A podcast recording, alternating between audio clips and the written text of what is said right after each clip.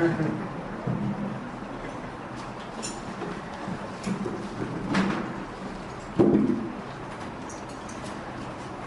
عليكم في حد تاني كان معانا وهو بيصلي ولا حاجة؟ أيوه. إحنا ما ما خلصناش سير سيدنا علي. لا قول. وقفنا فين؟ في الأحداث. قتال الخوارج لا اختار الخوارج بس إحنا ما حتى في موقعة الجمل موقعة الجبل حتى ما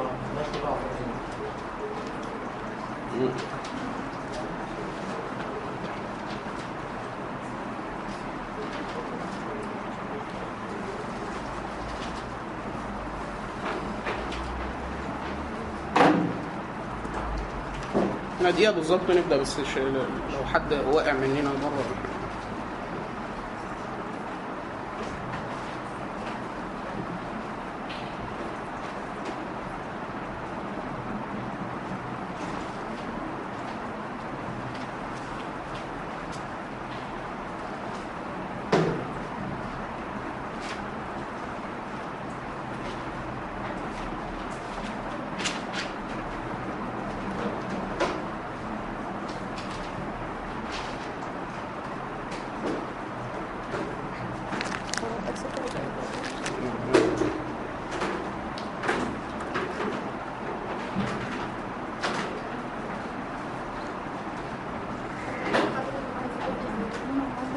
ال- الميعاد المرة الجاية وهيكون آخر آه، لقاء في رمضان تمام فأنسب ليكوا آه، ال- المحاضرة مثلا من لو هنبدأ من 12 ونص مناسب بس الظهر إيه؟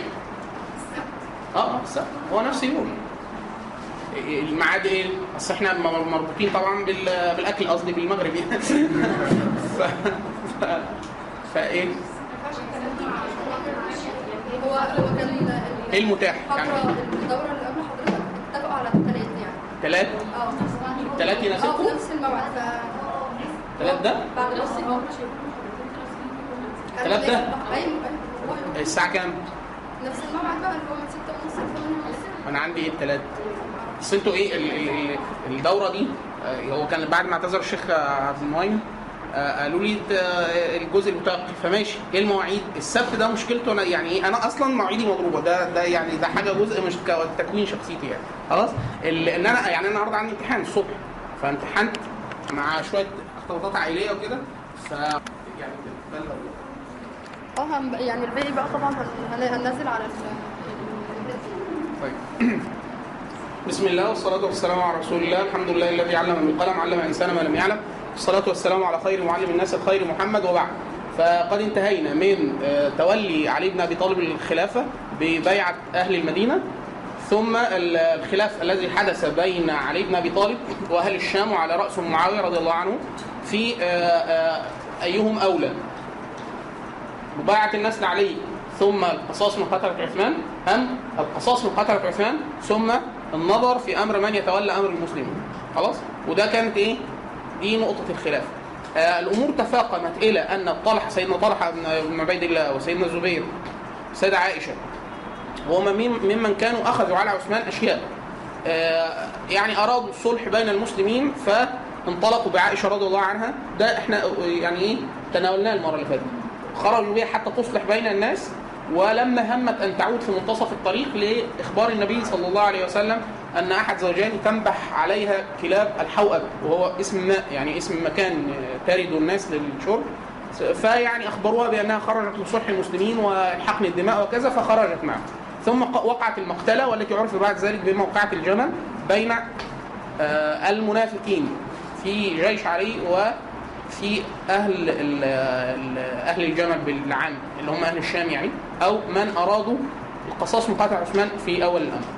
ثم أعاد علي بن أبي طالب رضي الله عنه ع- عائشة إلى المدينة وناجز القوم آه، أهل الشام في صفين وهي آه، يعني على الحدود ما بين العراق والشام الحالية آه، عند الرقة كده.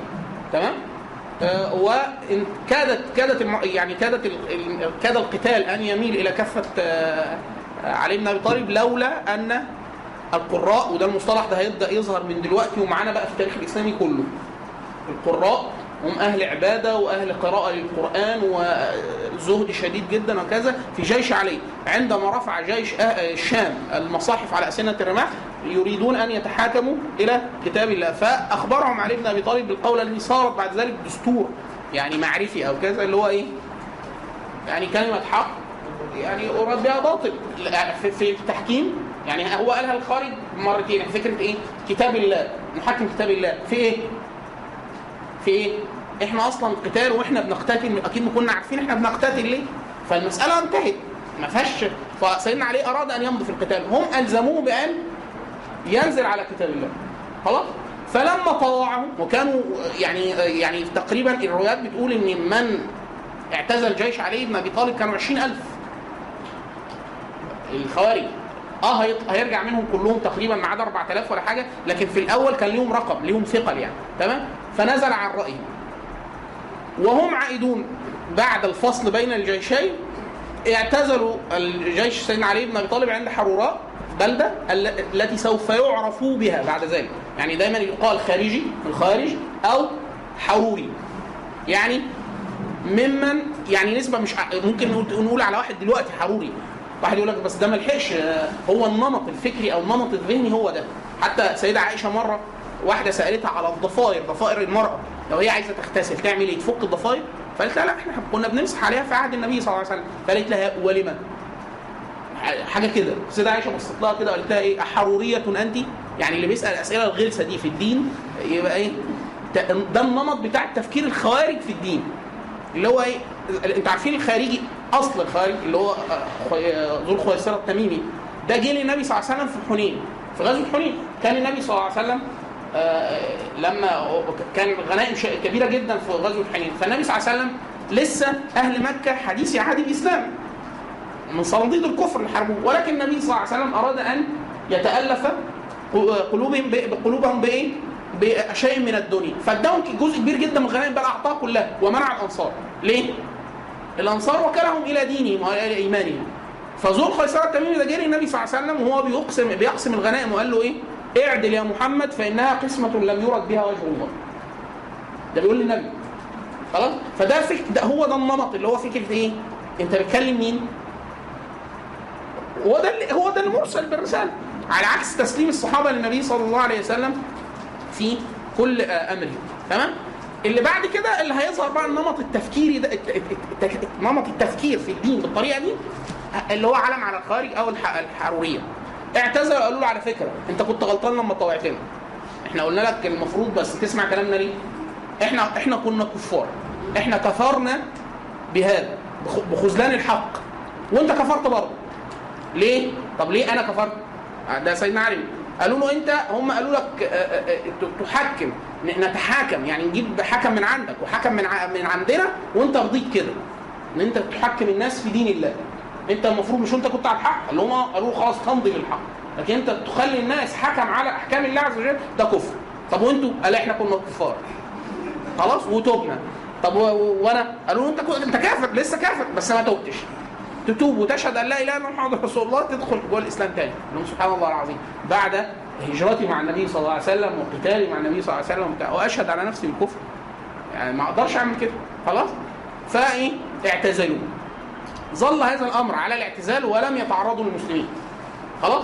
فكانوا الصحابة يسالون أصحاب علي بن أبي طالب يسألونه عن الخوارج أكفارهم؟ يعني هم كفار؟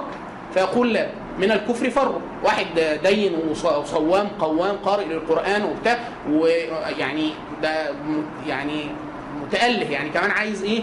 يعني يتمسك بأكبر كم من أحكام الدين فده مش كافر طبعا. فقال لهم إيه؟ قال لهم من الكفر فرع قالوا له أهم أمنافق أمنافقون هم قال المنافق المنافقون لا يذكرون الله إلا قليلا. هم كثير الذكر كثير عباده كثير الصوم والقراءة وكذا. قالوا فمن هم؟ يعني لو هم مش كافر ولا منافق وعاملين العم- العملة دي فقال إخواننا بالأمس بغوا علينا اليوم. يعني هم كانوا إخواننا بالأمس وبغوا علينا اليوم. فقالوا له ألا نناجزهم؟ يعني نقاتلهم حتى يعودوا إلى يعني امرت عليهم؟ فقال لا ما تعرضوا أو ما قتل المسلمين أو تعرضوا لدماء المسلمين وأموالهم. هو دي اللي بتعصم إيه؟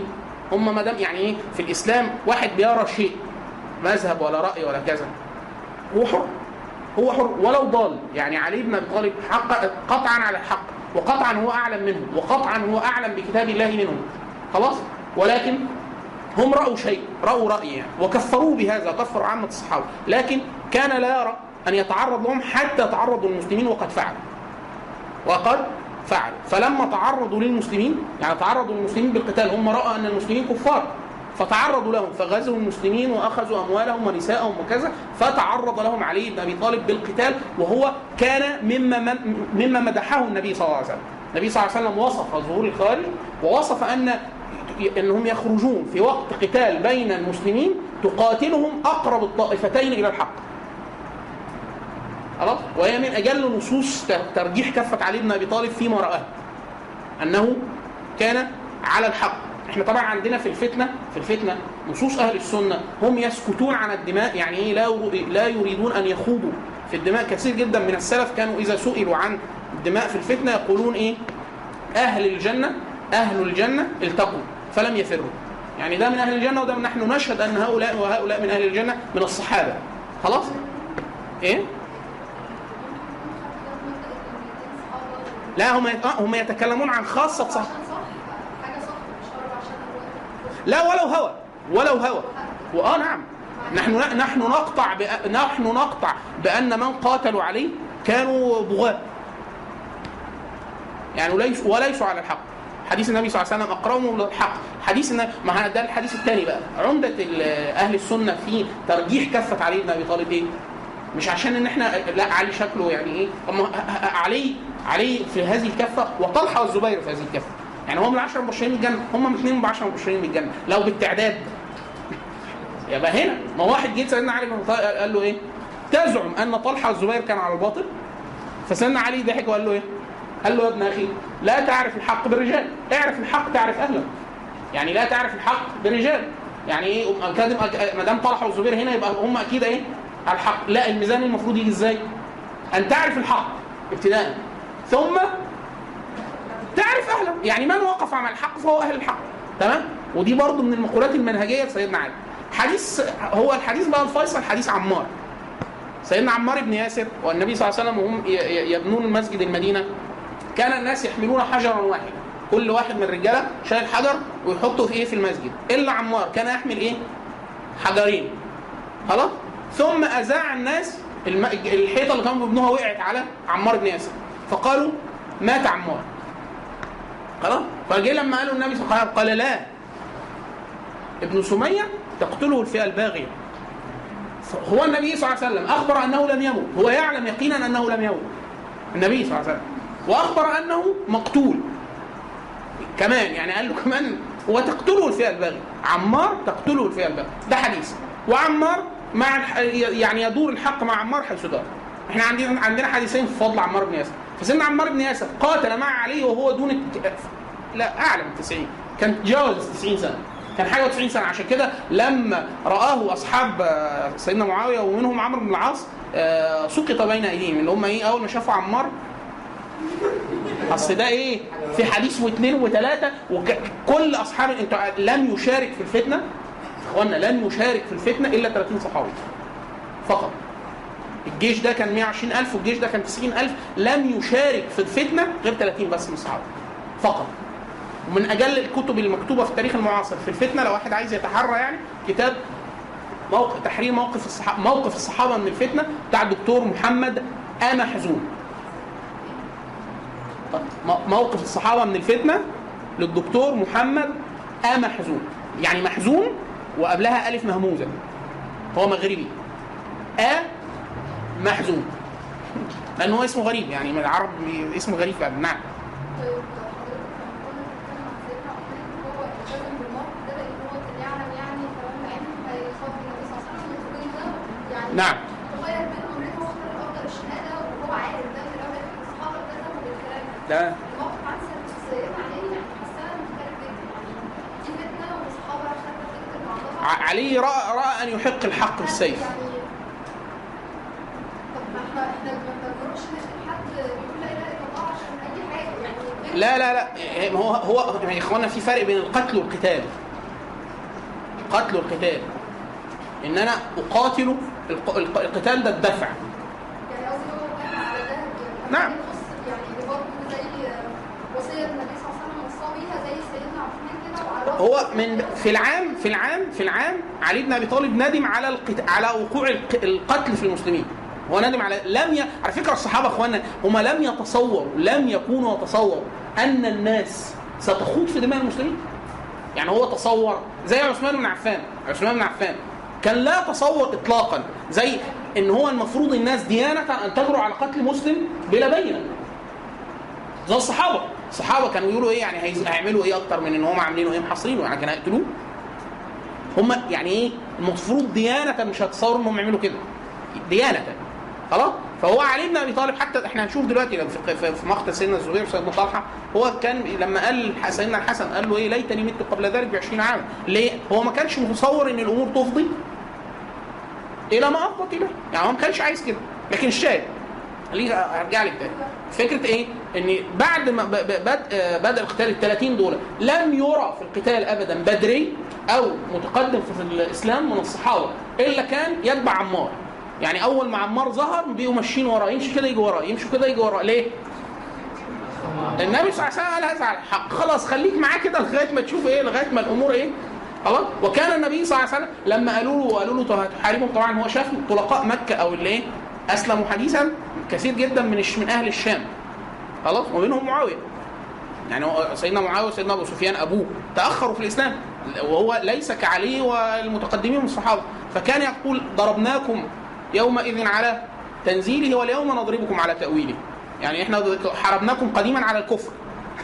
أما الآن فنقاتلكم على يعني إيه؟ تاويلي على تفسير يعني تفسير القرآن على غير وجهه في في في المسألة دي. خلاص؟ حتى قتل عمار بن ياسر. فأول ما قتل سيدنا عمرو بن العاص دخل وقعد جنب سيدنا معاوية ساكت قالوا مالك؟ قال قتل عمار. قال وما؟ يعني إيه بقى اللي حصل؟ قال قال النبي صلى الله عليه وسلم عمار ابن سمية تقتله فيها الباغي. أهو. هو بصوا بقى عشان تعرفوا السؤال اللي هي فكرة ممكن يكون حد خرج لهوا. نعم. اللي هيقوله ده سيدنا معاوية ده هنا ده قياس فاسد. اللي هو قال إيه؟ قال ومن قتله؟ قتله من أخرجه فوضعه بين رماحنا يعني من خرجه من قتلوه هم الذين أخرجوه من بيته ثم أتوا به ووضعوه في الصف فقتلناه. خلاص؟ فلما اخبروا علي بن أبي طالب بهذا وده من الردود سيدنا علي الجميل فقال اذا قتل النبي صلى الله عليه وسلم حمزة. يعني مين اللي جاب سيدنا حمزة؟ حطه فين؟ في القتال. خلاص. ومضت الأمور على هذا ومضت الأمور على هذا. نعم.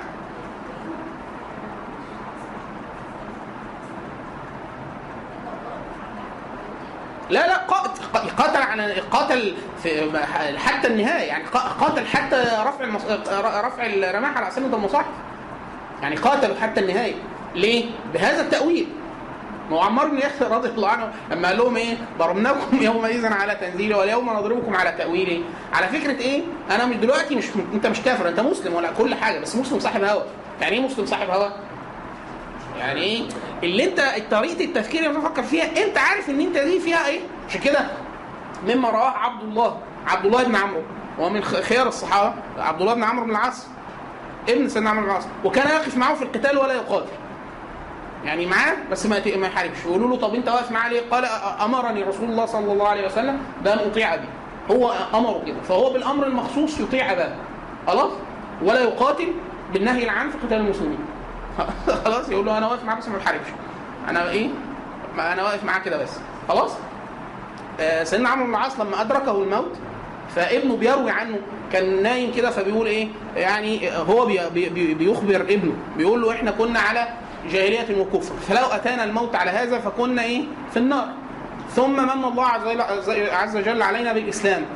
ثم رضي عنا النبي صلى الله عليه وسلم. فلو متنا على هذا كنا يعني إيه نوقف في الجنة. ثم آه يعني إيه؟ فعلنا أشياء. ثم فعلنا أشياء. لا ندري علينا ام لنا. ثم تولى وجه الحائط. يعني إيه؟ هو قاعد مع ابنه هو وق- وقد مات في هذا. يعني آه، ابنه بيروي عنه ده هو في فراش موته آه، سيدنا عمرو بن العاص. قال اللهم أمرتنا فعصينا ونهيتنا فما انتهينا ولا يسعنا إلا عفوك يا كريم. ثم ثم قضي. خلاص فالشاهد أنهم كانوا يعلمون أنهم عرضت عليهم أشياء واختاروا أشياء يعني مجرد مجرد مجرد هوى أو انتصار لنفس ود- وده جزء مهم جدا إحنا قلنا عليه في الأول اللي هو فكرة إيه؟ أن سيره الصحابة يجب أن يتم التعامل مع معها بهذه الطريقة اللي هي إيه؟ أنهم بشر ولكنهم أفضل البشر. البشر ده لا يقع في كبيرة يقع في كبيرة. يقوم بمعاصي يقوم بمعاصي إلا أنه سبق له وعد بالمغفرة والرضا في العموم. بس. لكن يقع منه أشياء آه لا تقع منه أشياء. ليه؟ عشان حديث كلام سيدنا علي يبقى مستقيم اللي هم إيه؟ قال له يا ابن أخي اعرف حق تعرف اهله إن هي فكرة إيه؟ أنا مش بقول لك ما تحبوش وما بقولكش برفع عنه الخيرية وما بقولكش ولا حاجة. لكن هو مش ملاك ومش معصوم. لا ده ولا ده. وقد تلبس عليه أشياء وقد يغضب لنفسه وقد وقد وقد وقد. ولكن إحنا شفنا حديث أبو بكر الصديق خلافه مع عمر بن الخطاب زعلان طب اصالحك لا ما اللي هو إيه؟ إيه ده؟ يعني ده أبو بكر الصديق. آه يا سيدي هو أنت متصور أبو بكر ده ملح ملك بجناحين ماشي في الشارع؟ مش صحيح. يعني يغضب. آه يغضب لنفسه. آه يغضب لنفسه. ولكن عشان كده كانوا يقول لك إيه؟ أصحاب النبي صلى الله عليه وسلم من رآهم كانوا أصحاب النبي صلى الله عليه وسلم حتى حياة النبي صلى الله عليه وسلم والنبي عايش قال لك كانوا كان- كالناس حتى كانوا يتبادحون بالبطيخ. يعني لو قاعدين في قاعدة كده وكلوا بطيخ بيهزروا مع بعض ضارب قشرة وبتاع. خلاص؟ واحد يقول لك لا يا أخي لا الصحابة ما يعملوش كده. كانوا كالناس ناس يقول لك كان النبي صلى الله عليه وسلم إذا انصرف من صلاة الفجر والتفت بوجهه الشريف إلى الصحابة يعني قالوا الأذكار وبتاع. كانوا يقعدوا إيه؟ يقول لك فكنا نتذاكر أيام الجاهلية والشعر الجاهلي والحاجات اللي كانوا بيعملوها في الجاهلية والنبي صلى الله عليه وسلم يتبسم. يعني اللي هو إيه؟ الموضوع عادي. ولكن إذا عنا الأمر كانوا رجالا. هي بقى الفكرة في كده. إن هو اللي بيضربوا بعض بالبطيخ دول لكن لما يعني يدعو داعي داعي الجهاد ولا أمر معروف نهي عن منكر ولا فتح الأراضي ولا نشر الإسلام ولا تحمل المكاره لا كانوا حاجة ثانية خالص. خالص. يعني سيدنا طلحة طلحة والزبير. ممن آه، أخذوا على عثمان أشياء يعني موقفهم نفسه هو اللي جرأ جزء من الخارج على سيدنا عثمان. خلاص؟ قال يقول لك طلحة يعمل كده. طب شوفوا سيره طلحة. يعني تتعرض دلوقتي إيه حاجة حاجة مهوله طب واحد زي ده يعمل ده؟ آه هو مش ملك. هو؟ هو مش ملك. هو مش ملك. تمام؟ طيب. ثم وقع ال وقع ال الاحتكام بعد صفين قالوا خلاص نحتكم إيه؟ هاتوا حكم من هنا وحكم من هنا ويشوفوا إيه؟ يجلسوا مع بعض ويشوفوا أمور المسلمين تستقر إلى إيه. ثم انفصال الخارج ثم قتال علي بن أبي طالب للخارج خلاص؟ قاتلهم في مكان يسمى النهروان يسمى النهروان وكان سيدنا علي بن أبي طالب بعد وقبل القتال قبل أن يقاتلوا آه، عرض عليه عبد الله بن عباس رضي الله عنه ابن عم النبي صلى الله عليه وسلم وابن عمه. يعني هو ابن عم سيدنا علي وابن عم النبي صلى الله عليه وسلم. قال له أروح أكلمه. أدعوه. فقال له أخشى عليك. هم جايين ودماغه آه يعني ده عبيط. يعني فعلا يتخاف منه. فقال له لا أنا اكلمه فراح لبس لبس كويس جدا. لبس حسن يعني وراح لهم. فدخل مكان قال لك ناس وشه فيها زي آه، آه، كعب ال- كعب ال- الإبل من اثر السجود. عارفين آه، رجلين ركبة ال- الجمل؟ عارفين شكلها إيه؟ في دماغهم من كتر الصلاه يعني إيه مصلي تمام؟ لأن حديث النبي لما وصفهم قال إيه؟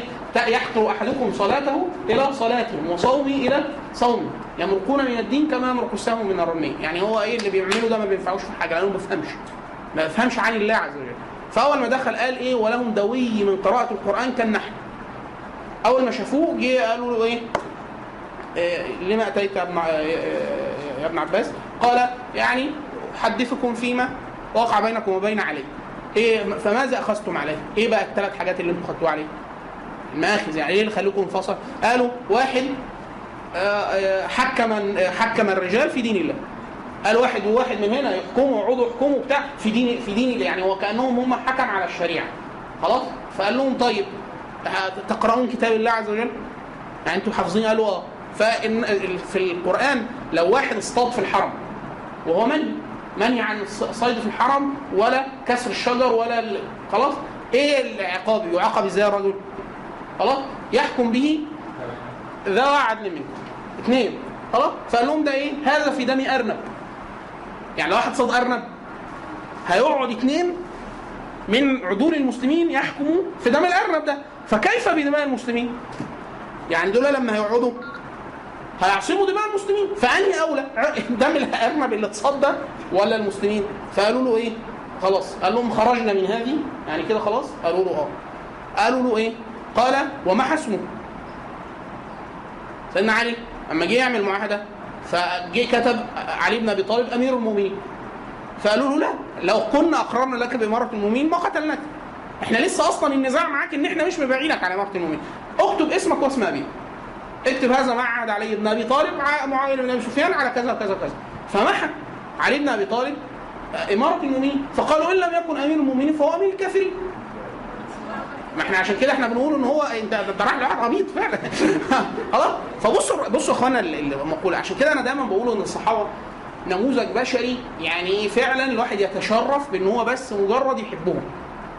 يحبهم بس. فسيدنا علي بن أبي طالب بصوا الموقف هو رضي كده عشان يحقن دماء المسلمين.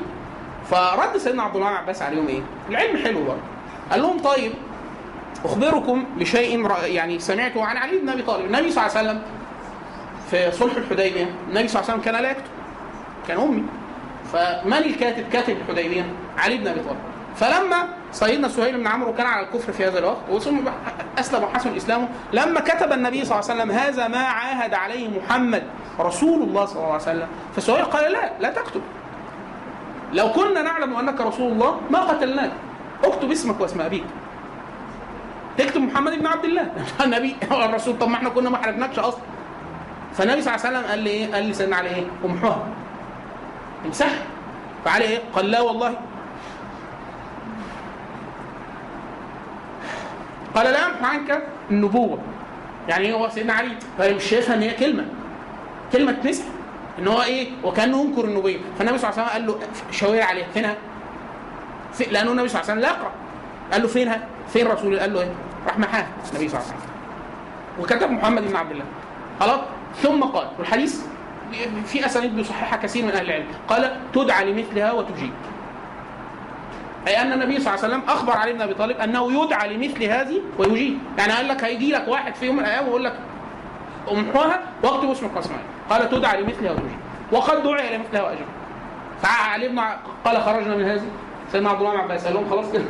قالوا قال إيه؟ قاتل ولم يسبي يعني سيدنا علي بن أبي طالب لما غلب عليهم بالسيف قال إيه؟ لا تتبعوا الفار ولا ولا يقتل الجريح ولا تؤخذ النساء سبا لأنهم مسلمين. قتال البغي مش قتال كفر.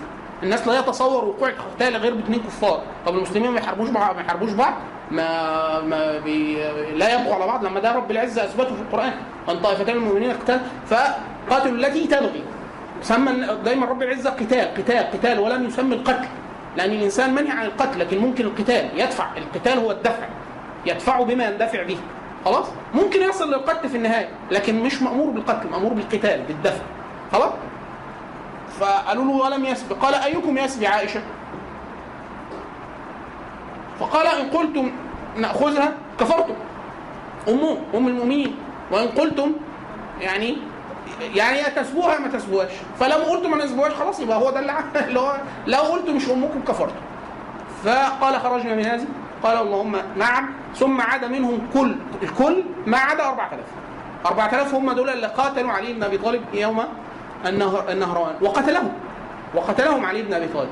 وكان النبي صلى الله عليه وسلم وصف على علي بن أبي طالب وصف من يقاتلون وسمى له الأجر. قال من يعني ما ما ما أجر. أجر من يقاتلون أجر عالي جدا. حتى سيدنا علي بن لم يسميه لأصحابه. قال لو لا أنكم تتكلوا لأخبرتكم بالأجر. يعني لو كنت لا أنا عارف إن أنا قلت لكم ال- الأجر اللي سماه النبي صلى الله عليه وسلم على لساني لفضل من يقاتل هؤلاء ال- الخوارج لكنت سميت لكم الأجر. اللي قال ولكن عشان هو يقولوا له طب وش عرفنا؟ نعرف منين إن أنت هم دول اللي وصفهم ليك النبي صلى الله عليه وسلم؟ فوصف لهم رجل. وصف لهم عضله يعني شكل إدراعه. إيه؟ قال لهم تدوروا عليه. دوروا قالوا له لا مش موجود. فقال لا صدق رسول الله صلى الله عليه وسلم. لا أنا يعني هو ممكن في ده. دوروا تاني. فدوروا حتى وجدوا الرجل كما وصف. انه النبي صلى الله عليه وسلم قال له تقاتل. يعني أقوام وصف له وصف له الأجر وصف له أحد من أحد ال- الخوارج بهيئة بهيئة يراها يعني. خلاص؟ ثم آه، ظل علي بن أبي طالب في في العراق بعد صفين بعد ال- التحاكم الرواية الصحيحة في التحاكم أنه آه، سيدنا آه، هو أراد أن يجعل حكم الحكم الذي يرسله من قبل علي بن أبي طالب عبد الله بن عباس. قالوا له لا تبعت أبو موسى الاشعري سيدنا موسى الاشعري الصحابه فقال لهم ماشي. الأول قبل ما يحاربهم قالوا له ماشي. ده في التحكيم في الأول بعد صفين فأبو موسى الأشعري وسيدنا عمرو بن العاص جلسوا على أن لا يصير يعني لا يصير الحكم ليه؟ يعني الأمر للأمة يرد الأمر للأمة الناس تختار. ولا يعتبر عليه ابتداء خليفة. خلاص؟ وأقروا على هذا. في رواية كذا رواية موضوعة في في السياق. يعني يقولوا سيدنا عمرو بن العاص ضحك على سيدنا أبو موسى الأشعري. مثلا أو بتاع وكله ده مكذوب مش صحيح. الصحيح الواقع إن هم اقروا هذا اللي هو إيه؟ رفع الخلاف بترك الأمر للأمة للاختيار وكذا.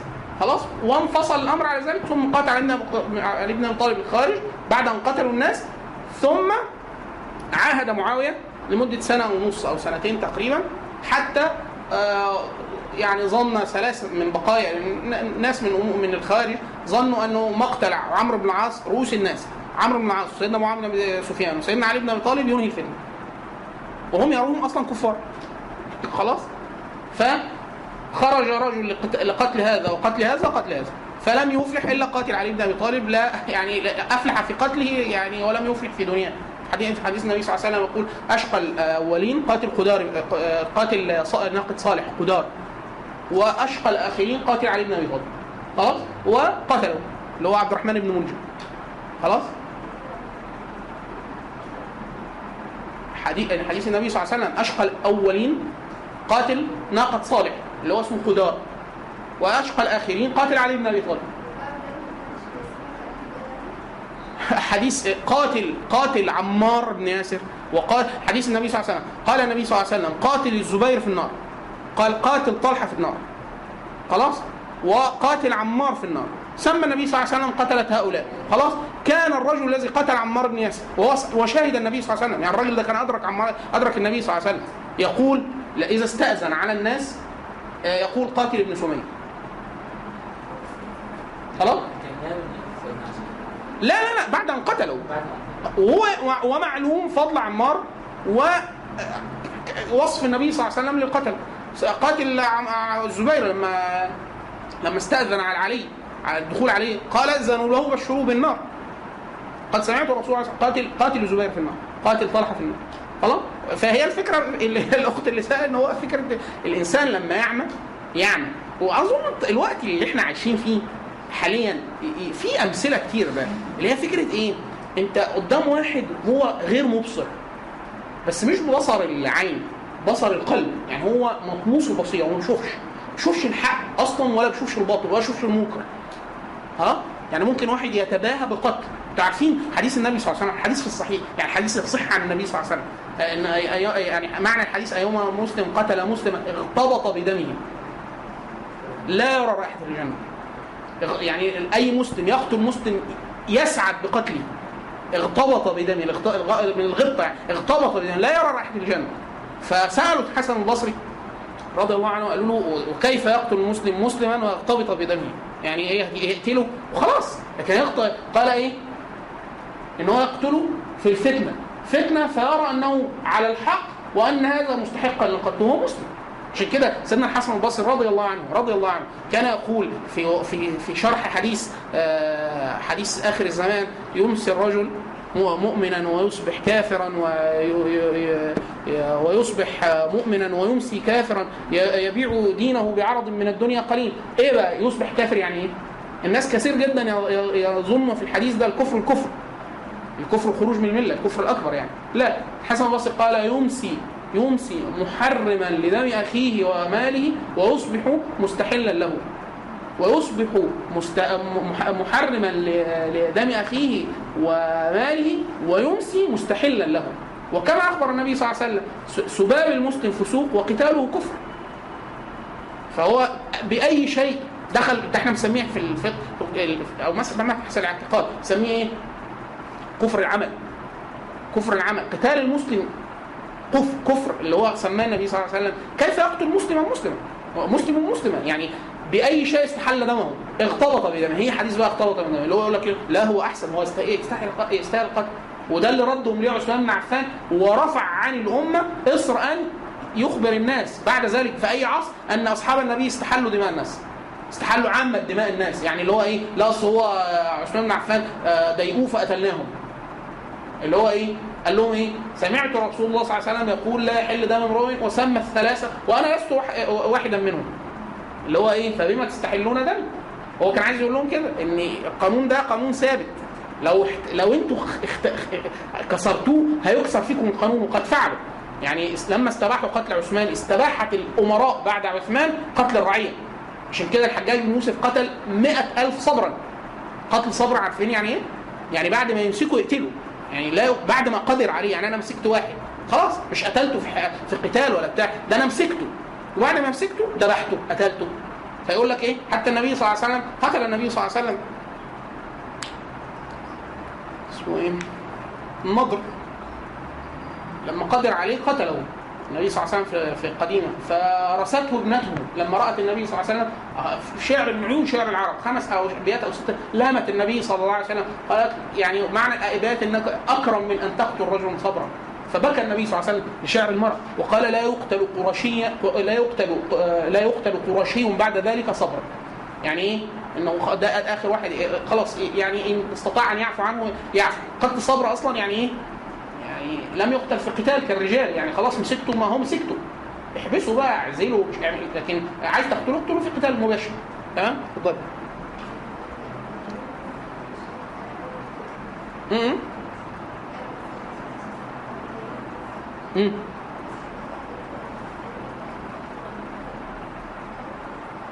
نعم. هنا ال- الاستحلال. عارف حديث النبي صلى الله عليه وسلم؟ إذا التقت المس- ال- المسلمان بسيفيهما فالقاتل والمقتول في النار. قالوا يا رسول الله هذا القاتل. فما بال المقتول؟ المقتول ده مات فقال كان حريصا على قتل أخيه. كان حريصا. الحريص ده اللي هو القتال. اللي هو إيه؟ انت مش بتقاتله كده بتدفع عن نفسك أذى وبتاع. انت لو قدرت عليه تقتله. هو ده الفكرة الاستحلال الاستحلال. لم لم يستحلوا دماءه يعني هو كان بيقتلهم على الكفر؟ ده واحد. اثنين هل يرى حل دماءه لا. يعني وصف القتال لو حد شاف وصف القتال يقول لك كانوا إيه؟ يعني ممكن إيه؟ لما تلتقي الجيوش يقول لك طول الوقت عايزين يتحاشوا القتال. يعني مش عايز يشتبك. هو عايز مع ان انت تشوف جيش كبير جدا وتقر بما اللي إحنا بنسميها أحيانا اهداف سياسية يعني تنزل على الحكم. ده واحد. اثنين في في الاقتتال حتى لما كانوا يلتقوا. يقول لك كان يوصل الامر للتدافع والعض كده. ليه هو يعني عايز يلزمه ولا يريد اذهاب دمه؟ لكن الإنسان طبعا لو حد يعني ما أعرفش حد في في أمر. عشان كده النبي صلى الله عليه وسلم ليه قال اللي هو يلتقي المسلمان هيشوفوا الاثنين قدام بعض. هيعملوا إيه؟ يعني واحد لو خشي على نفسه القتل يعمل إيه؟ هيقتل. هيقتل.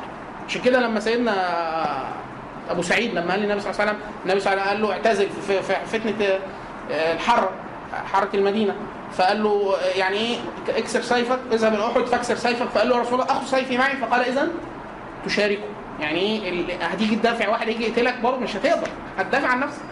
خلاص؟ فالاعتزال اولى عشان كده إحنا بنقول إيه؟ كم واحد من الصحابة اشترك في القتال؟ 30 والباقي؟ الباقي كلهم اعتزلوا الفتنة كلهم. أنتوا عارفين حديث أسامة أسامة بن زيد سيدنا أسامة حب بن الحب. لما سيدنا علي كان بيجمع الأول الصحابة فراح لسيدنا أسامة قال له تحارب معي. فقال له يا سلام ده أنا على عيني. أنت لو في فك يعني في في فك أسد أنا أروح وراك. ولكن أعطيني سيفا إذا ضربت به يعني المسلم لم يقتل وضربت بالكافر. قتل ليه سيدنا أسامة؟ خايف منين؟ من أيام من ساعة ما قتل الراجل اللي قال له لا إله إلا الله محمد رسول الله. قال له لا أنا معايا واحد تاني من الصحابة قال له آه ماشي. قال له أنا حارب معاك بالسيف ده بس. فبص على الحيطة ليه سيف خشب. قال له هو ده اللي أنا حارب بيه في الفتنه يعني هم دول مسلمين خشب. أنا إزاي اقتله؟ خلاص؟ طيب. قتال الخوارج. المعاهدة لحظة واحدة. المعاهدة. آه ثم قتل علي بن أبي طالب في ال في ال على اللي هو على إيد الخارجي. ثم بيعة الحسن بيع الناس الحسن بن علي خليفة. ثم مراسلات بين سيدنا الحسن وسيدنا معاوية على أن يجمع الناس على رجل واحد ثم توقف القتال. يعني سيدنا الحسن بن علي بن أبي طالب رأى أن يوقف القتال بين المسلمين في مقابل أن يتنازل عن الحكم هو الناس بايعته أهل العراق يعني اللي كانوا مبايعين سيدنا علي بايعوا سيدنا الحسن. سيدنا الحسن راسل معاويه بن أبي طالب نزولا على حديث النبي صلى الله عليه وسلم أن النبي صلى الله عليه وسلم أخبروه يعني روي لسيدنا الحسن أنه رأى الحسن يوما وهو صبي وهو طفل. فقال ابني هذا ابن والعرب تقول على الابن والحفيد ابن. ابني هذا سيد يصلح ويصلح الله يصلح الله به بين فئتين عظيمتين من المسلمين. فهو كان يرى إيه؟ أن يحقق هذه ال- النبوءه نبوءة النبي صلى الله عليه وسلم أن يصلح بين المسلمين. فراسل معاوية على هذا أن يتنازل له على الخلافه وسيدنا معاوية كان كبير في السن يعني. سيدنا معاوية حكم 20 سنة. تموت توفي. أظن حاجة و80 يعني. حكم تقدم في العمر يعني. يعني هو استلم الخلافة حاجة و60 ولا حاجة. كبير يعني. خلاص؟ فنزل له على حكم. كان شاب. سيدنا الحسن يعني كان صغير. تنازل له على الخلافة على أن لو توفي سيدنا معاوية تؤول الخلافة إلى سيدنا الحسن. خلاص؟ وعلى أشياء واشترط عليه أشياء. يعني لا يتتبع أحد ممن قتله آه، في أموال آه، كانت ضمت تحت يد علي أو الحسن تظل تحت يدي وهكذا. خلاص؟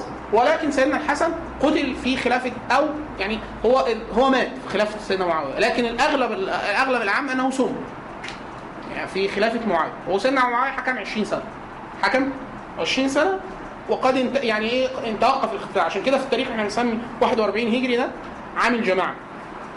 اللي هو اجتمع المسلمين مرة واحدة على إمام ثم بدأت الفتوحات مرة أخرى. خلاص الاقتتال الداخلي توقف واستمر القتال في الخارج.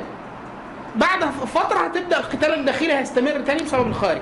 لأن الفكرة دي هتفضل بقى كل فترة بتحيا مش هم المخارج الأوائل. لا هي نفس الفكرة. فكرة استحلال دماء المسلمين على الكفر واستكمال القتال. تمام؟ طيب.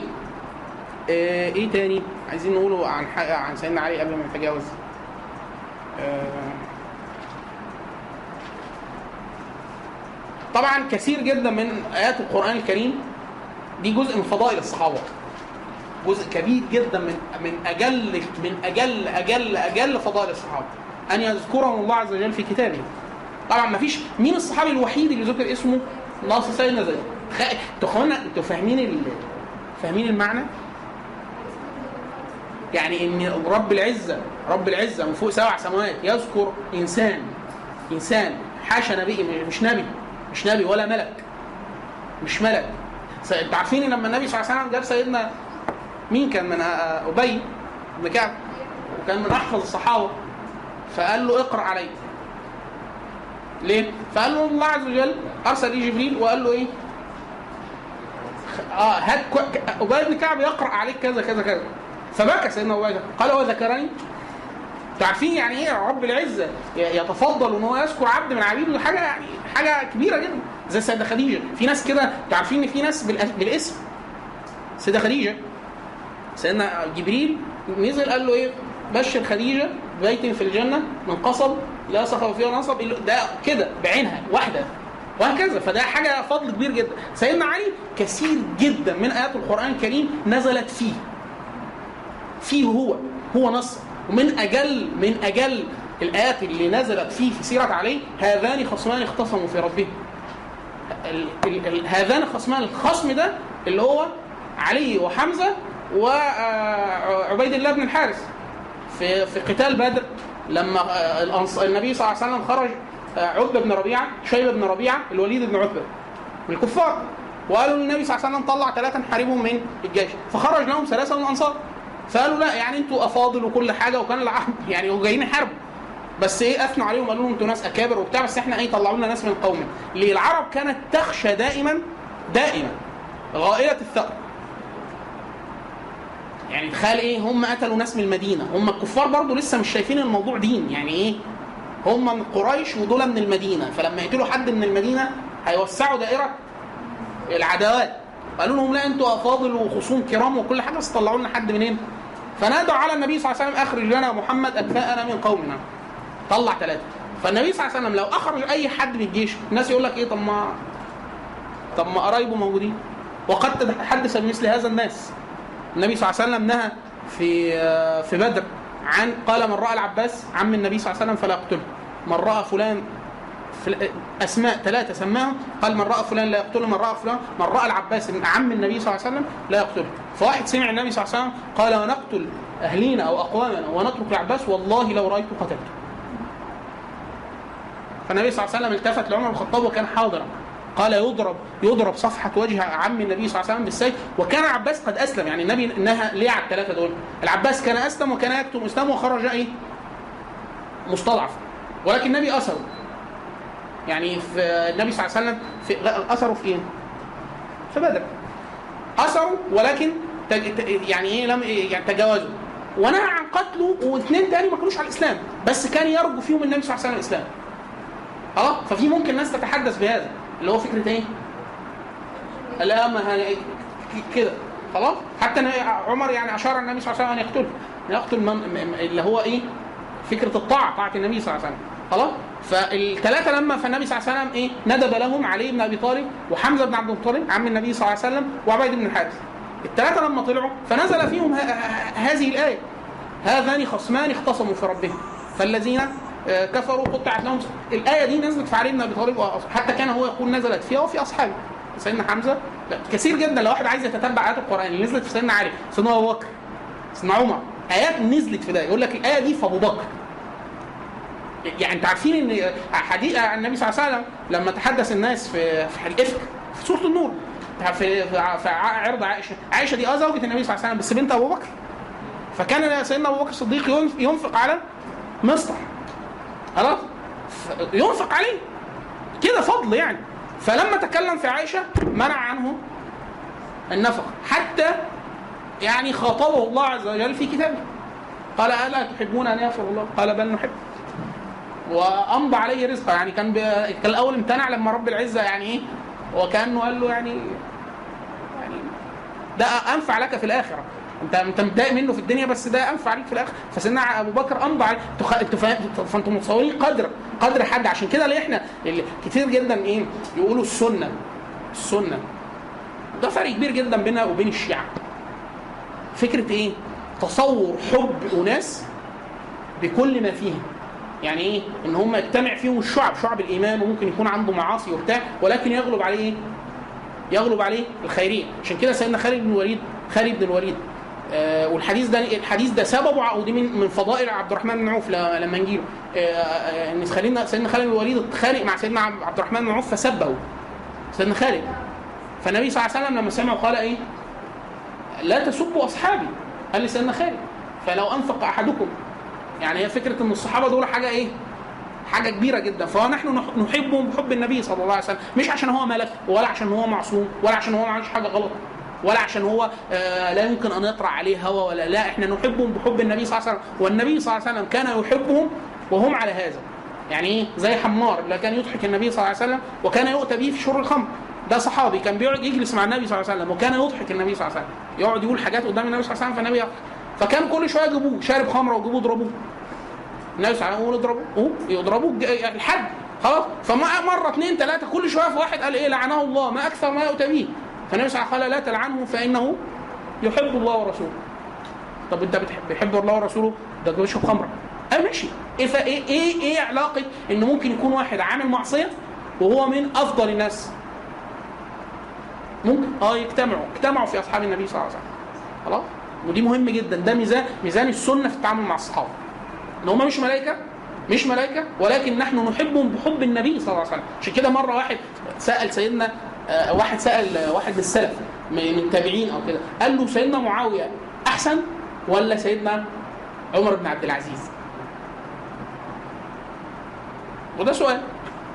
مين فيهم؟ أحلى فالناس يقول لك عمر بن عزيز آه لا ده خمس خلفاء راشدين وبتاع هو أصلا مش خمس خلفاء راشدين هو سادس خلفاء راشدين خامس الخلفاء الراشدين هو الحسن بن علي. إحنا عندنا أبو بكر عمر عثمان علي الحسن بن علي. استخلف ست اشهر وعندنا نص من حديث النبي صلى الله عليه وسلم إن الخلافة الراشدة 30 وتنتهي بخلافة الحسن باليوم 30 وده من آيات النبوة. خلاص؟ طيب فلما قال له فالراجل غضب اللي هو التابع ده قال سبحان الله العظيم. رجل صلى وراء النبي صلى الله عليه وسلم فقال الله فقال النبي صلى الله عليه وسلم في رفع الرفع من الركوع سمع الله لمن حمده سمع الله لمن حمده فقال ربنا لك الحمد. ده معاوية. قال له التراب الذي وطأه النبي صلى الله عليه وسلم بقدمه فدخل في منخار معاوية يعني التراب النبي ده كان انت كنت ماشي مع النبي فالنبي داس على شوية تراب بنعله يعني ده مس النبي صلى الله عليه وسلم فدخلوا في منخار معاوية قال له خير من عمر وأمه عشان تريح دماغك ليه؟ اللي هو واحد يقول لك إزاي؟ نحن نحبهم بحب النبي صلى الله عليه وسلم. اللي هو فكرة إيه؟ كرامة رؤية النبي صلى الله عليه وسلم. واحد يقول لك بس شاف آه لا, دي, كرامة لا يعلوها كرامة. سيدنا واحد من التابعين كان إذا رأى أنس بن مالك الصحابي كان يقبل عيناه يقول إيه؟ آه قبل التي رأيت بها رسول الله صلى الله عليه وسلم. هو هو هو ده مش ده واحد إيه فاهم هو بيعمل إيه؟ زي برضه كان واحد من الصحابة كان يجي له حد من التابعين من كبار التابعين فأول ما يخبط على الباب فبنته تيجي تقول له فلان فيقول لها هاتي عطر تجيبه فيحطه على إيده فتقول له ليه؟ وهو كان الدنيا. فيقول يأتي فيعزم علي أن يقبل يد يقول يد مست كف رسول الله صلى الله عليه وسلم. فهو العلاقة دي هي دي اللي إحنا ما بنقدرش ننتزعها من الصحابة. اللي هو إيه؟ الخيرية العامة الخيرية العامة مع وجود الميزان بكفتين. يعني إحنا عارفين إن هو ممكن يكون في واحد اثنين ثلاثة أربعة لكن الكفة الثانية فيها فيها رسول الله صلى الله عليه وسلم. هم أصحاب النبي صلى الله عليه وسلم. فهي دي اللي إحنا ما بنقدرش إيه؟ نقدرش بنعزلها عن عن الصحابي تمام؟ طيب. آه عايز اتكلم عن سيدنا عبد الرحمن العوف الأول. طيب. سيدنا عبد الرحمن بن عوف هو من العشرة من أجل العشرة ثاني من أسلم من ثاني من أسلم من الرجال بعد أبو بكر الصديق ورجل من اثنين فقط في الأمة أما النبي صلى الله عليه وسلم. يعني في اثنين بس في أمة محمد صلوا بالنبي صلى الله عليه وسلم. صلوا إمام النبي مأموم. أبو بكر الصديق وعبد الرحمن بن عوف سيدنا عبد الرحمن بن عوف في تبوك في غزوة تبوك. وهم راجعين جايين يصلوا الفجر فالنبي صلى الله عليه وسلم ذهب إلى الغائط للحاجة وكذا. فوقت الصلاة حضر والصحابة صلى الله رضي الله عنهم قال لك الصلاة. طب النبي مش موجود؟ الصلاة. خلاص؟ فصلى به عبد الرحمن بن عوف فلما أتى النبي صلى الله عليه وسلم أدرك معه ركعة وقام للركعة. ودي من أجل فضائل عبد الرحمن بن عوف. خلاص؟ وكان هو وأبو بكر يفتي والنبي صلى الله عليه وسلم على حي- يعني الناس لو راح سأل راح سأل يسأل يسأل حد النبي النبي صلى الله عليه وسلم حي ممكن يروح يسأل عبد الرحمن بن عوف. خلاص؟ كثير جدا من مسائل الفقه كانت تخفى على الصحابة دقائق الصحابة حتى على عمر. كثير جدا تلاقي المرويات عند مين؟ عند عبد الرحمن بن عوف. لا أنتوا تخيلوا في اثنين في اثنين دول ثاني من أسلم من الرجال. يعني النبي صلى الله عليه وسلم تنبأ يعني صار نبيا ودول معاه على طول. فده إيه اللي معاه إيه؟ صحبة طويلة جدا. خلاص فبيبقى عندهم من دقائق الفقه ما ليس عند غيره. ومن من أشهرها وقد يكون موقف متأخر جدا لكن نقوله في الأول خالص لما آه سيدنا عمر عمر بن الخطاب عزم على أن يزور الأنصار. قال أنا هروح أقعد في الشام شوية وأروح في مش عارف إيه آه كده. فلما عزم على دخول الشام وهو لسه في السكه قبل أن يدخل الشام. أخبروه بوقوع طاعون عمواس. طاعون عمواس ده وقع في الشام ومات فيه عدد كبير جدا من خيار الصحابة وعلى رأسهم آه، معاذ بن جبل رضي الله عنه. وكان اعلم أمة ح- محمد بالحلال والحرام. فسيدنا عمر الخطاب أشفق أن يدخل بأصحاب النبي صلى الله عليه وسلم الشام. يعني معاه جل أصحاب النبي صلى الله عليه وسلم عدد كبير جدا منهم. يدخلهم ويفنوا في الطاعون. ولا ولا ولا يرجع. ما هو لو هيرجع ما القدر هيجيبه هيجيبه. من ناحية إيمانية محضة. أنت هتروح فين؟ هتستخبى فين؟ خلاص؟ فوقف سأل الصحابة اختلفوا. خلاص؟ فقال لي يرفع اللي هو مولى عمر قال له إيه اجمع لي المهاجرين بس. اللي هم إيه دول أدركوا النبي صلى الله عليه وسلم في مكة. اختلفوا. فقالوا لا تدخل علي إلا رجل من شيوخ المهاجرين الأوائل خالص. هات لي بس اللي أسلموا معانا في الباقي في الأول دول هتكلم معاهم. فلم يختلف منهم رجل على لا تدخل بأصحاب النبي صلى الله عليه وسلم الشام قالوا له لا تفنيهم؟ لا خليهم. خلاص؟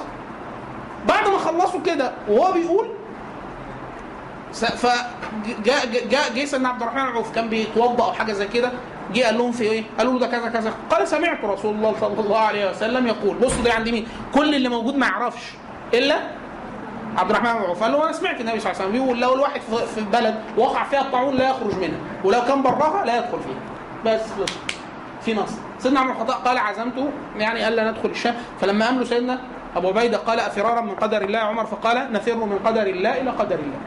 أنت هتروح فين؟ آه ده قدر. ده وده من أجل فهم يعني من جليل فهم عمر بن الخطاب. إن القدر ده إيه؟ واحد يقول لك إيه؟ لا أنت واقف قدام العربية وشوف أنت بقى الموضوع. لا ما هو قدر الله هنا وهنا.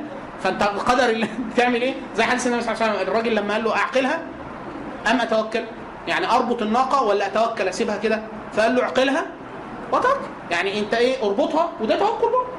خلاص؟ سيدنا عمر بن الخطاب رأى إيه؟ الجمع ما بين الشيئين طيب سيدنا عبد الرحمن بن عوف أصلا ما اسموش عبد الرحمن. خلاص؟ كان في الجاهلية. إما في خلاف ما بين العلماء على إن اسمه عبد عبد عمرو ولا عبد الحارث ولا عبد الكعبة.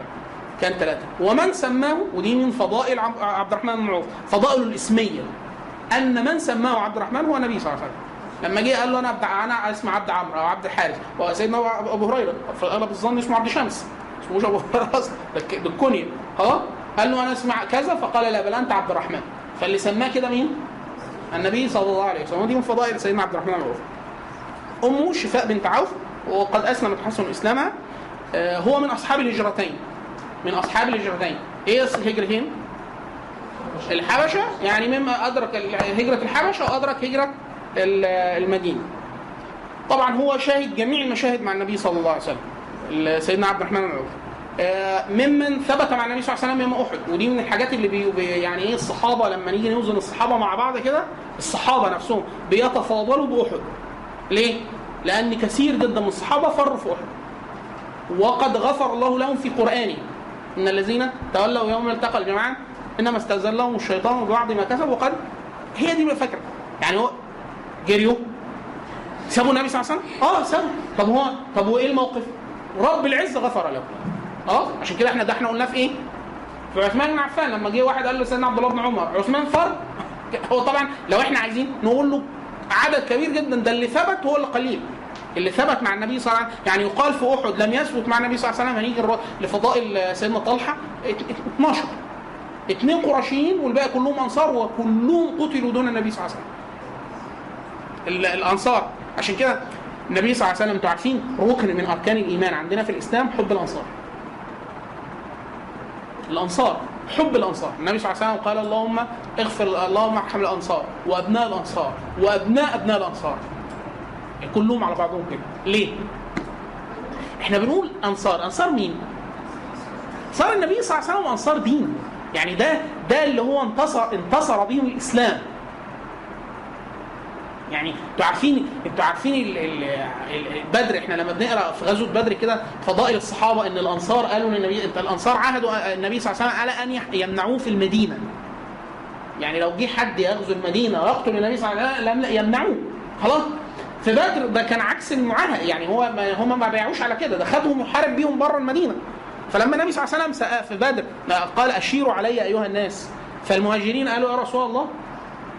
يعني لو استعرضت بنا عرض هذا البحر لخضناه معك. ده خلصان. فالنبي صلى الله عليه وسلم يقول إيه؟ و- ويحرك بوجهه إلى الأنصار ويقول أشيروا علي أيها الناس. هو عايز يعمل إيه؟ عايز الأنصار عشان ما يجيش حد يقول في الآخر يقول لا إحنا كنا معاهدين ان إحنا نحميه جوه المدينة. هو طلع بره خلاص؟ فسيدنا أظن أسيد بن حضير لما قال له قال له يا رسول الله كأنك تعنينا. هو كأنك تق- تقصدنا إحنا؟ والله لو خطه هنا بارك الغماء منطقة بقى بعيدة كبيرة- بعيدة هو برضه معاك. يعني انت يعني قال له إيه؟ لا والله لا نقول لك كما قالت اليهود لموسى. لأن الصحابة كانوا شايفين إن القرآن ده ليه يا إخوانا في البقرة سورة البقرة؟ البقرة إيه موضوعها؟ إيه موضوع سورة البقرة؟ إن هي في الأول اليهود وبعد كده اليهود وبعد كده بني إسرائيل بقى أيوه الكلام هيبدأ للمسلمين إمتى؟ بعد الجزء الأولاني ما يخلص. خش الجزء الثاني. سيقول السفهاء اليهود. خلاص؟ كتير قوي. وبعد كده كلام عن سيدنا إبراهيم. أيوه المسلمين فين بقى؟ وبعد كده يبدأ الجهاد والصوم والص- كل بعد كده فرائض وآية المكاتبه كل ده. إيه اللي أمال إيه في الأول ده؟ يحذرهم ألا يفعلوا فعل بني إسرائيل. مش كده إيه؟ أم تريدون أن تسألوا رسولكم كما سئل موسى من قبل. جاي لهم تكاليف اصل فمش رب العزة لا يحب لهم أن يفعلوا كما فعل. يقول لك إيه؟ أرنا الله جهرة. سيقول السفهاء ما ولاهم عن أعمال القرآن يقول لهم إيه؟ يحذرهم مما صنعوا ع- عشان إيه؟ عشان كده في آخر السورة خالص في آخر السورة خالص لما آخر آيات البقرة دي من دي من أعظم آيات القرآن على الإطلاق. ليه؟ لانها فيها رفع الاصر عن الأمة. إن هو الله لا يكلف الله نفسا. دي الصحابة لما نزلت الآيات الأول إن الله عز وجل بيحاسبهم على ما في سوء. فيعني قالوا هنهلك. لما جاء النبي صلى الله عليه وسلم النبي غضب. قال لهم إيه؟ لا تقولوا كما قالت ال- بني إسرائيل. يعني أنت إيه؟ فقالوا سمعنا وأطعنا. فلما قالوا كده نزلت الآيات بتاعت إيه؟ التخفيف في الميزان إن خلاص إن هو الأمة دي محاسبة على ما تقول وما تفعل ولا يعني مش على اللي جوه. يعني أنا دي أي حاجة تطلع جوه كده هتحاسب عليها. لا, لا نطيق. رحمة من الله عز وجل بأمة محمد أنه رفع عنهم ذلك. خلاص؟ فهو الكلام ليهم إن هم ما يعملوش كده. ما يعملوش إيه؟ ما يعملوش كده. طيب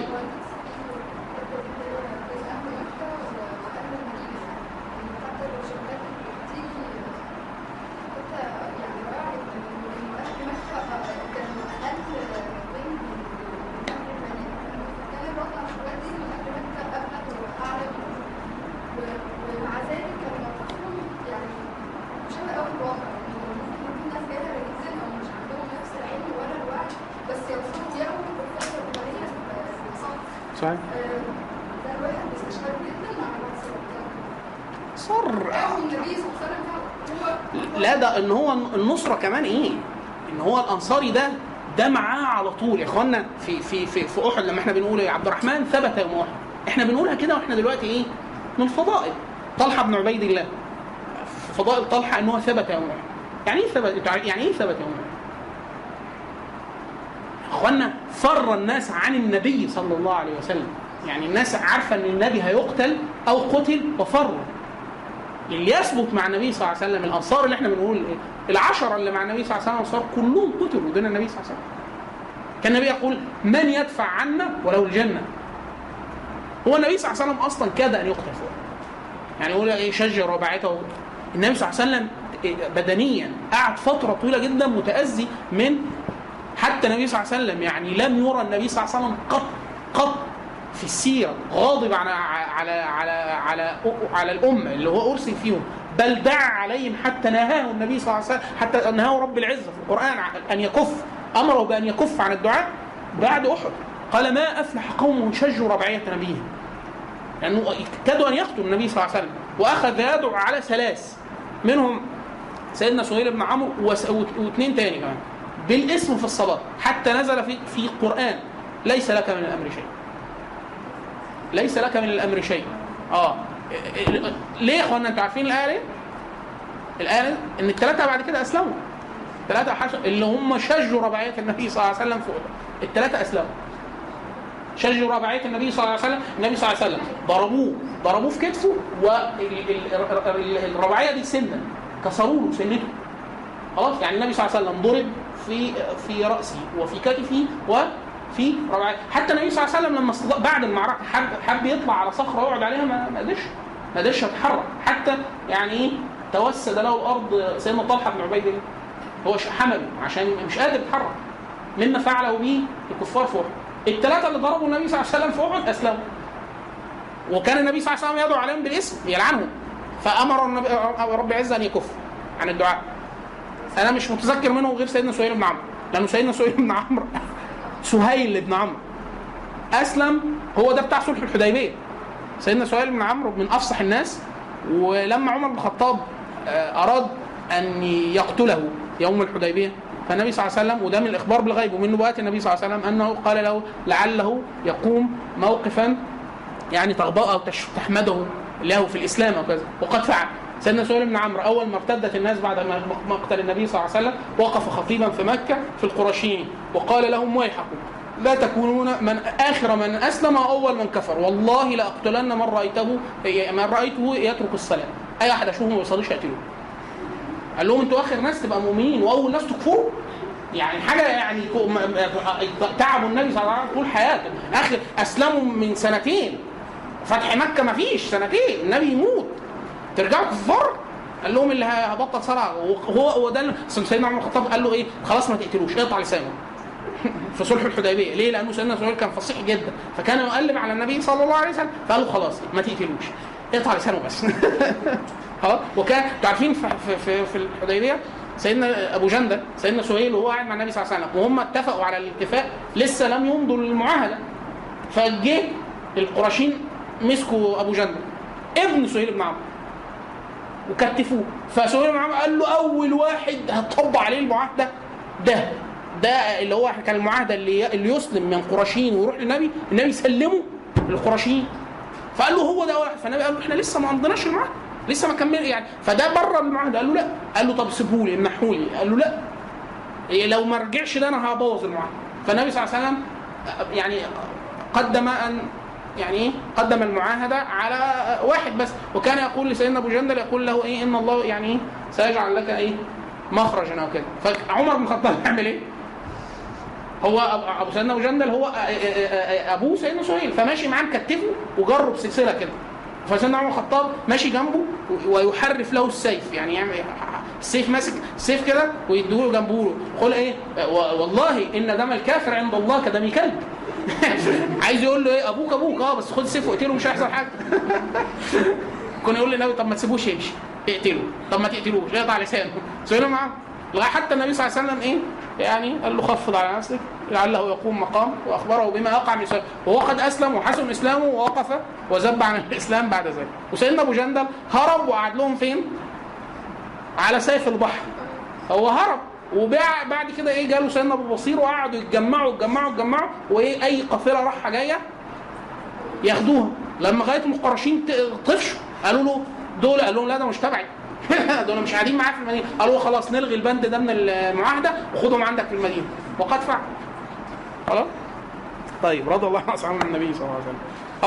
آه، من من فضائل إحنا قلنا إن هو سيدنا عبد الرحمن عوف ممن آه، ممن آه، قول بمن ث... لا هم هنا بقى الفكرة. هو النبي صلى الله عليه وسلم كان بيتعامل معاهم على أساس إن هم إيه؟ إيه؟ يعني إيه بشر؟ يعني يغلط يعني يجي له حمار ده شارب خمرة يضربه بعد تاني يوم يقعد معاه في نفس المجلس ويضحك معاه. أه؟ الغامدية. ماعز الغامدية دي جت واحدة للنبي صلى الله عليه وسلم قالت له على فكرة أنا زنيت لسه هيقول لها امشي قالت له وأنا حبلى من الزنا. قال لها خلاص لغاية ما تولدها هيقتلها واللي في بطنها سابها لغايه ما ولدت قالت له اهو أنا هو ده ده ابن ده بص دي زنا وده ابن زنا. قال لها خديه رضعيه لغاية الرضاع. مين هيرضعه؟ لغاية ما يجي معاه كسر خبز. يعني خلاص بياكل أنت عارفين الطفل يقعد فترة. جات له والعيل ماسك حتة عيش. قالت له ودي بصوا تلات يعني دي كان إحنا داخلين على ثلاث سنين وهي متمسكة إنه يقام عليها الحد تطهيرا حتى لا تعذب في الآخر. فالنبي صلى الله عليه وسلم أخذ منها الصبي ودفعه لاحد بيوت المدينة وأمر بها فحفرها في الأرض ورجمت حتى ماتت فلما سبها خالد بن الوليد في في الرجم الرجم ده حاجة يعني حد قاسي جدا من الناحيه الإيه؟ الشكلية لكن هو تطهير عن عذاب الآخرة وأي عذاب في الدنيا أهون من عذاب الآخرة. فلما جاء عليها على على ثوب دم سيدنا خالد فلما سبها قال النبي له إنها تابت توبة لو وزعت على أهل المدينة لوسعته أهل المدينة دول فيهم الأنصار. خلاص؟ ونهى النبي صلى الله عليه وسلم عن يعير أحد هذا الفتى عندك يعني لما يكبر الصبي. ده ابن زنا ده إيه ابن زنا هو إيه في الإسلام. ألا تزر وازره وزر أخرى.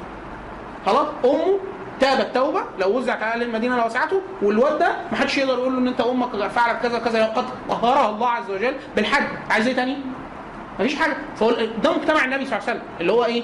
شرب خمرة بس خلاص. آه فر خلاص. كيف أصلا واجه من ال- الصحابة اللي أسلموا بعد أن قاتلوا النبي صلى الله عليه وسلم؟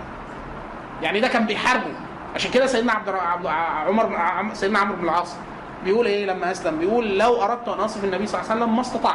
لأن ليه ما يقدرش؟ لأن ما طولش فوق ما إيه؟ تخيلوا إيه؟ أنا سيدنا عمرو بن العاص أنا حاربت النبي صلى الله عليه وسلم كتير. ورحت أجيب اللي هاجروا في الحبشة ومنهم بنت النبي صلى الله عليه وسلم مرات سيدنا عثمان. عشان اجيبهم تاني وبتاع. عامل عمايل يعني. في الآخر اسلم. عشان كده لما جه سيدنا عمرو العاص يم- يم- يمد ايده للنبي صلى الله عليه وسلم يعاده. فلما مد النبي صلى الله عليه وسلم له يده قبض يده سيدنا عمرو العاص قال له إيه؟ وغدراتي وفجراتي. يعني أنا يعني أنا ممكن أسلم وفي الآخر تقول لي اللي أنت فالنبي صلى الله عليه وسلم قال أبسط يدك يا عم إن الإسلام يجب ما قبله. يعني إيه يجب ما قبله؟ أخواننا ده ده عامل آه، وحش. قاتل حمزة. طب نعمل فيه إيه ده؟ واسلم وحسن الإسلام. المرتدين المرتدين دول حاجة يعني عجيبة جدا. دول ارتدوا وقاتلوا الصحابة. خلاص؟ وبعد كده أسلموا وحسنوا اسلامهم وانتدبهم الصحابة لقتال ال- الكفار وفعلوا طلائح الاسدي طلائح الاسد ادعى النبوة. في الف... في الردة. ثم اسلم وحسن اسلامه وكان عمر بن الخطاب عشان كان فقيه عمر بن الخطاب رضي الله عنه كان يرسل طلحة يقول استعن بطلائح الاسدي ولا توليه. يعني إحنا قصد ده ادعى النبوة. يعني ده عرق النبوة ضرب دي قبل كده. فصعب إن أنت تستأمنه قوي فانت تستشيره لأنه كان إيه؟ كان مقاتل وكان من وجوه الناس. خلاص؟ ففي ناس كده سيدنا سيدنا سيدنا عمرو بن العاص يقول لك ما كانش بيملى يعني ما يقدرش يبص للنبي كتير. ليه؟ محرج من اللي عمله. يعني إيه؟ ده رايح جاي أذية. بس إيه؟ أسلم وحسن الإسلام. والنبي صلى الله عليه وسلم استعان به خالد بن الوليد في في كل شو يعني أمرهم على على على أبو بكر وعمر وغيره. تمام؟ ده جزء عالي جدا في فقه النفوس إن هو إيه؟ سيدنا الحسن والحسين. موقفهم من سيدنا معاوية. بحاربهم محارب أبوهم. هو عادي خلاص؟ طيب. آه، سيدنا عبد الرحمن بن عوف من أثرياء الصحابة في الجاهلية وفي الإسلام. في الجاهلية وفي الإسلام وهو كان غني وسامح النفس. يعني إيه؟ يعني النبي صلى الله عليه وسلم لما هاجروا كان من الأحكام الأولى في الإسلام اللي نسخت إن النبي صلى الله عليه وسلم آخى بين الم- المهاجرين والأنصار. عارفين يعني إيه آخى يعني مش ده أخوك تاكلوا تاكلوا مع بعض تشربوا مع بعض. اخى آخى بينهم ده كان متعلق عليه أحكام فقهية في القديم بس ده نسخ بعد كده. اللي هو إيه؟ لو مات يورث منه. مفيش أخ يعني إيه؟ جاء الإسلام فقطع كل وشائج الجاهلية الوشائج اللي هي الصلات يعني ده مش أخوه اما أخوه في مكة. لا ده كافر ملوش دعوة بيه. أمال مين اللي يورثه أخوه اللي آخى باي خلاص؟ في سيدنا عبد الرحمن بن آه، عبد الرحمن بن عوف آخى النبي صلى الله عليه وسلم بينه وبين رجل من الأنصار. فالرجل قال له إيه؟ قال له أنا متزوج كذا واحد ومعايا مال. اقتسم مالي كله وأجوزك حتى من حد من نسائي بقى. أطلقها وتعتد وأجوزها لك. لدرجة دي سيدنا عبد الرحمن قال لو بارك الله في مالك وفي أهلك دلني على السوق. وارمي السوق فين؟ خلاص وهو يقال يقال إن سيدنا عبد الرحمن بن عوف سبب البركة في إيه؟ إن هو هو النبي صلى الله عليه وسلم دعوا له بالبركة، أنتوا عارفين النبي صلى الله عليه وسلم إحنا في في معجزه النبي صلى الله عليه وسلم الأساسية هي إيه؟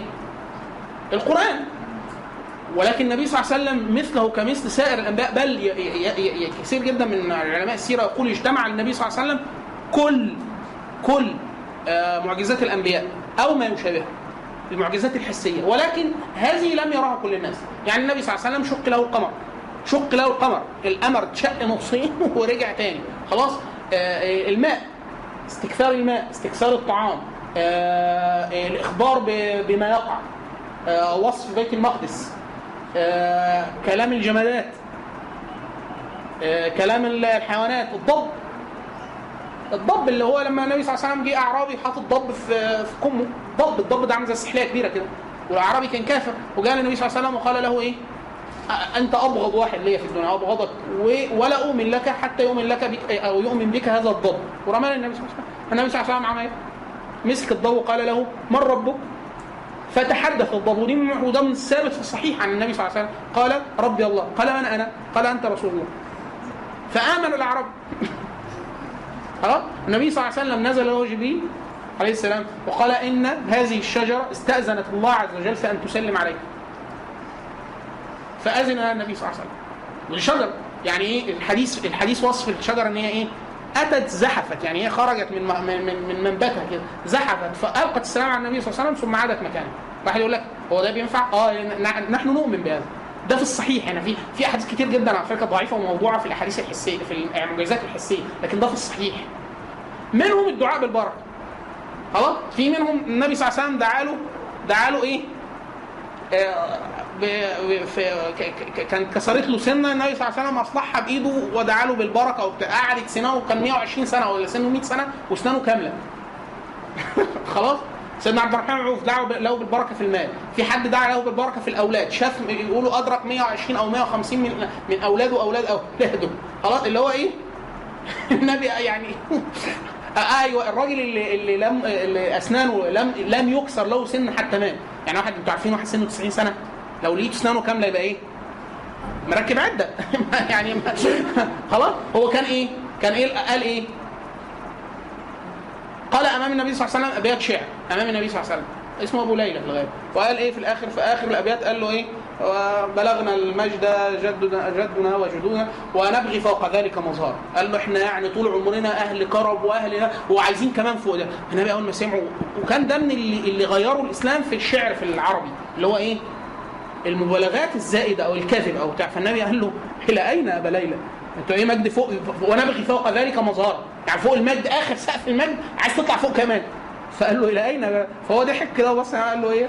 إلى الجنة يا رسول الله. يعني إيه؟ فهو واحد تاني. فالنبي قال له لا يفضض الله ف... لا يفضض الله فاك. عارف لما أقول له إيه؟ لا فض فوك؟ لا فض فوك يعني إيه؟ الفول اللي هو الفم. لا فض الفض اللي هو الكسر أو العطب.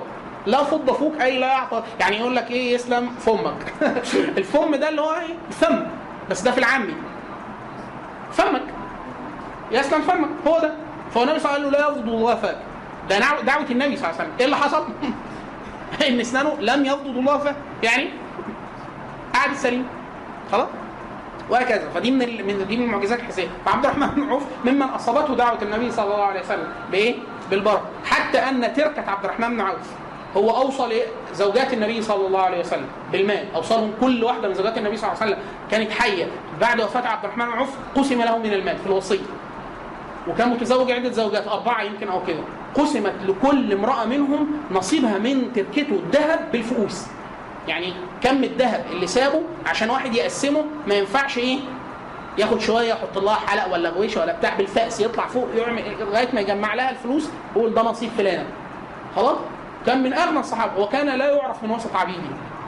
يعني لو واحد شافه وهو واقف وسط عبيده ما يعرفش فين عبد الرحمن بن عوف. من الهيئة.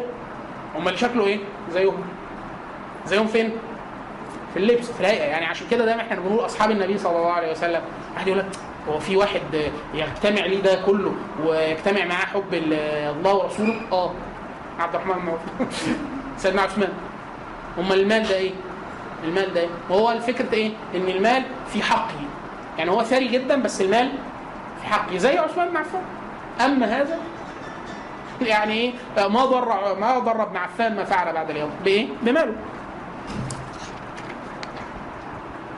طيب. آه، ماشي. طبعا من من من من, من اللي يظهر ثقة عبد الرحمن بن عوف في وزن الصحابة إن مجلس الشورى الستة ال- الشورى بتوع خلافه عمر بن الخطاب الحكم اللي كان فيهم يعني لو ثلاثة وثلاثه ثلاثة اختاروا واحد وثلاثه اختاروا واحد مين اللي يتولى؟ الثلاثه اللي فيهم عبد الرحمن بن عوف يعني سيدنا عبد الرحمن بن عوف هو كان مين اللي اجتمع؟ سيدنا عبد الرحمن بن عوف، سيدنا سعد بن أبي وقاص، سيدنا طلحة بن طلحة بن عبيد الله، سيدنا الزبير، سيدنا عثمان، سيدنا علي. خلاص دول الستة اللي هم إيه؟ أهل الشورى، ودي من فضائل عمر بن الخطاب وهو كان شكاك جدا شكاك في بيشك في إيديه سيدنا عمر بن الخطاب، كان قال دول الستة اللي أستأمرهم على الأمة. ولو ربنا سألني هقول له دول يعني توفى النبي صلى الله عليه وسلم وهو عنهم راضي. يعني خلاص الناس وكلوا الأول قالوا الثلاثه اللي يبقى فيهم عبد الرحمن عوف هو اللي كلامه يمشي ولما في الآخر الأمر يا إما علي يا إما سيدنا عثمان يا ده يا ده فعبد الرحمن عوف حتى يعني يبرأ من إن هو يميل لواحد كده هوى ولا رأيه فقال لهم أنتوا الاثنين تكلوا لي الأمر إن أنا لا آلو جهدا في إن أنا أحكم فيكم كتاب الله عز وجل وأستشير فيكم المؤمنين فالاثنين علي وعثمان نزلوا على حكم عبد الرحمن عوف إن هو يرضوا بما يقوله هو اللي هينصر الخليفة. فانتوا أنتوا فاهمين المعيار؟ إن عمر بن الخطاب يقول الراجل ده أمين على الستة ال- ال- الأخير. والاثنين اللي هم هيرد إليهم خلافة المسلمين يقولوا إن الأمر مردود لعبد الرحمن بن عوف. خلاص؟ فيعني سبحان الله. طيب. نعم.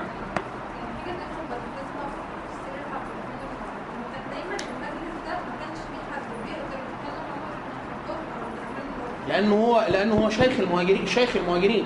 هو وأبو بكر الصديق اللي سيدنا عمر بن الخطاب يبص لهم في حديثين من ال- ال- الحديث اللي قلناه بتاع دخول دخول الشام وحديث تاني آه، عمر بن الخطاب قاعد مع الصحابة ويقول لهم ما حدش سمع النبي بيقول إيه في الصلاة؟ الصلاة.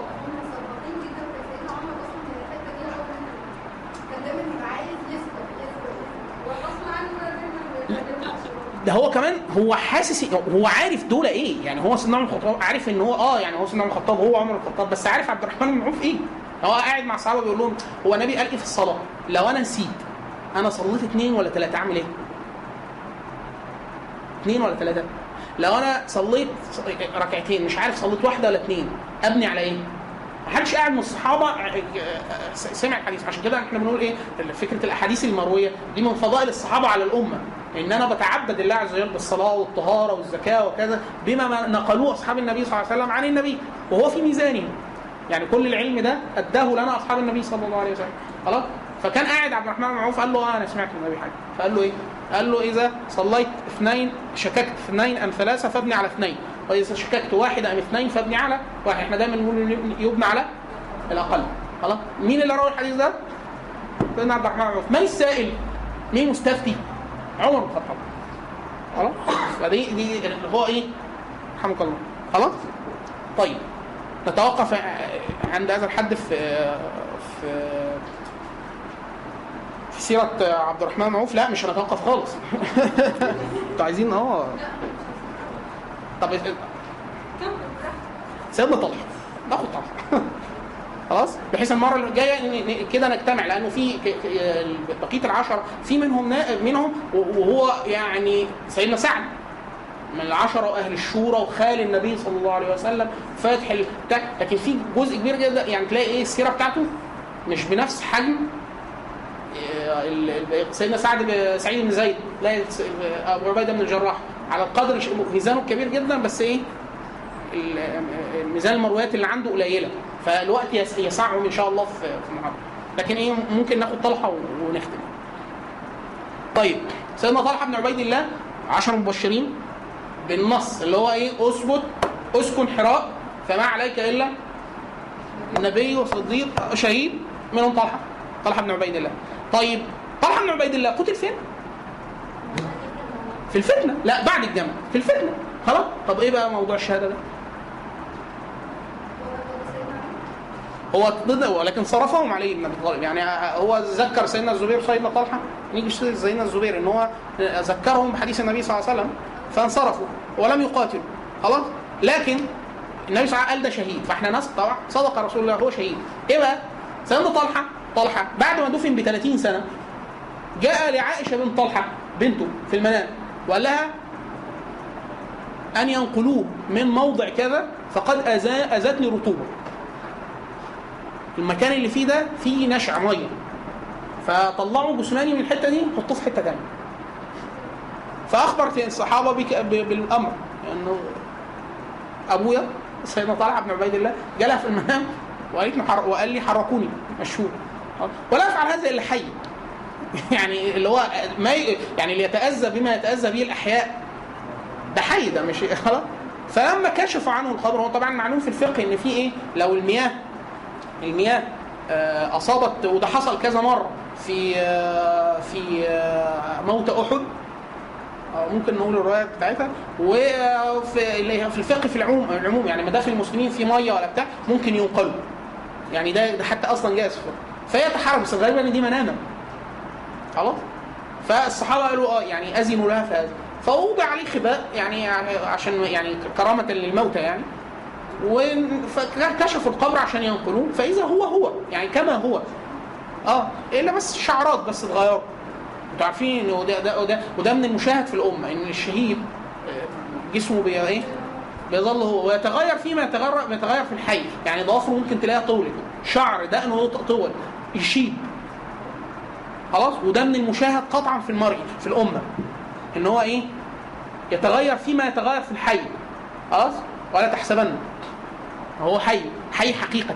إحنا أنا أنا أؤمن بهذا. يعني إن هو هو حي كما أخبر الله عز وجل. ولا تحسبن الذين قتلوا في سبيل اموات بل أحياء عند ربهم يرزقون. فهو حي حي على الحقيقة. خلاص؟ رواية آه، أحد أن آه، قتل أحد من المسلمين دفنوا في مسيل أحد.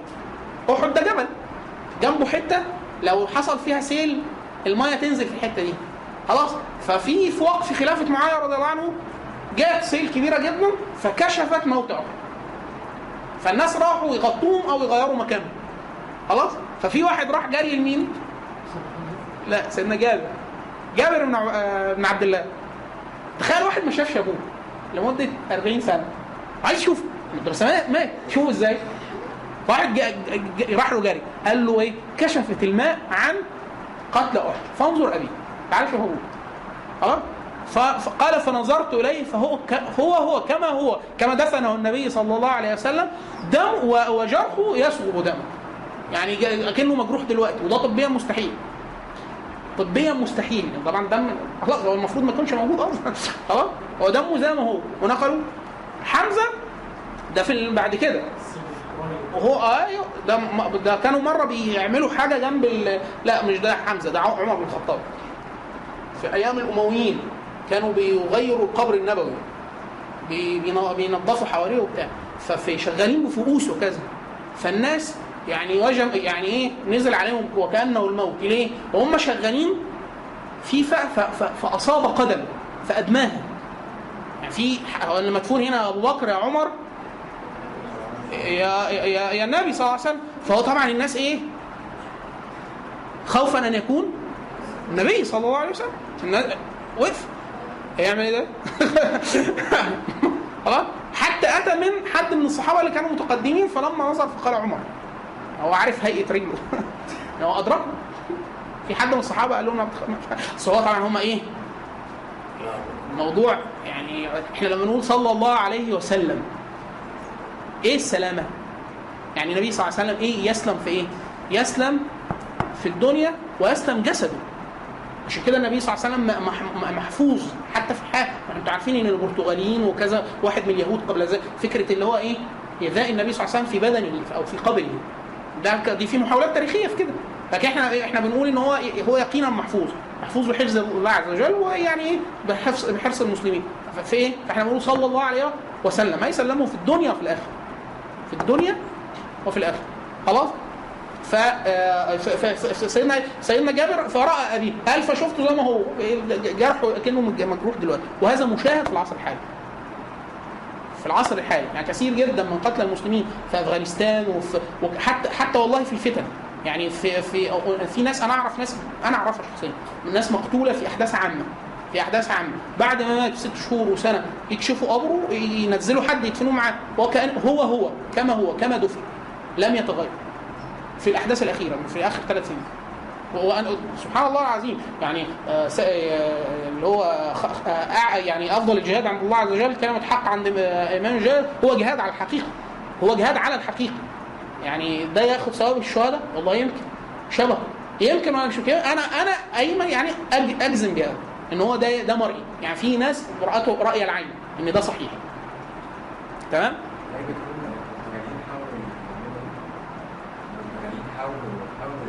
نزلوا حملة أيام الصفويين إيه الصفويين للنزول في الحجاز وأخذ قبر النبي صلى الله عليه وسلم فتح قبر النبي صلى الله عليه وسلم. المماليك نفخوه. قنصوة قنصوة الغوري القنصوة الغوري الثاني كان حاكم مصر. فكان أيام ما كانت مصر بتحمي الدين كان أسطول أسطول المماليك البرجية كان مصر الأسطول الم- المماليك المصرية هم كانوا اسمهم المماليك المصرية هم ما كانوش مصريين وما كانوش قاعدين في مصر دي اللي إحنا نعرفها.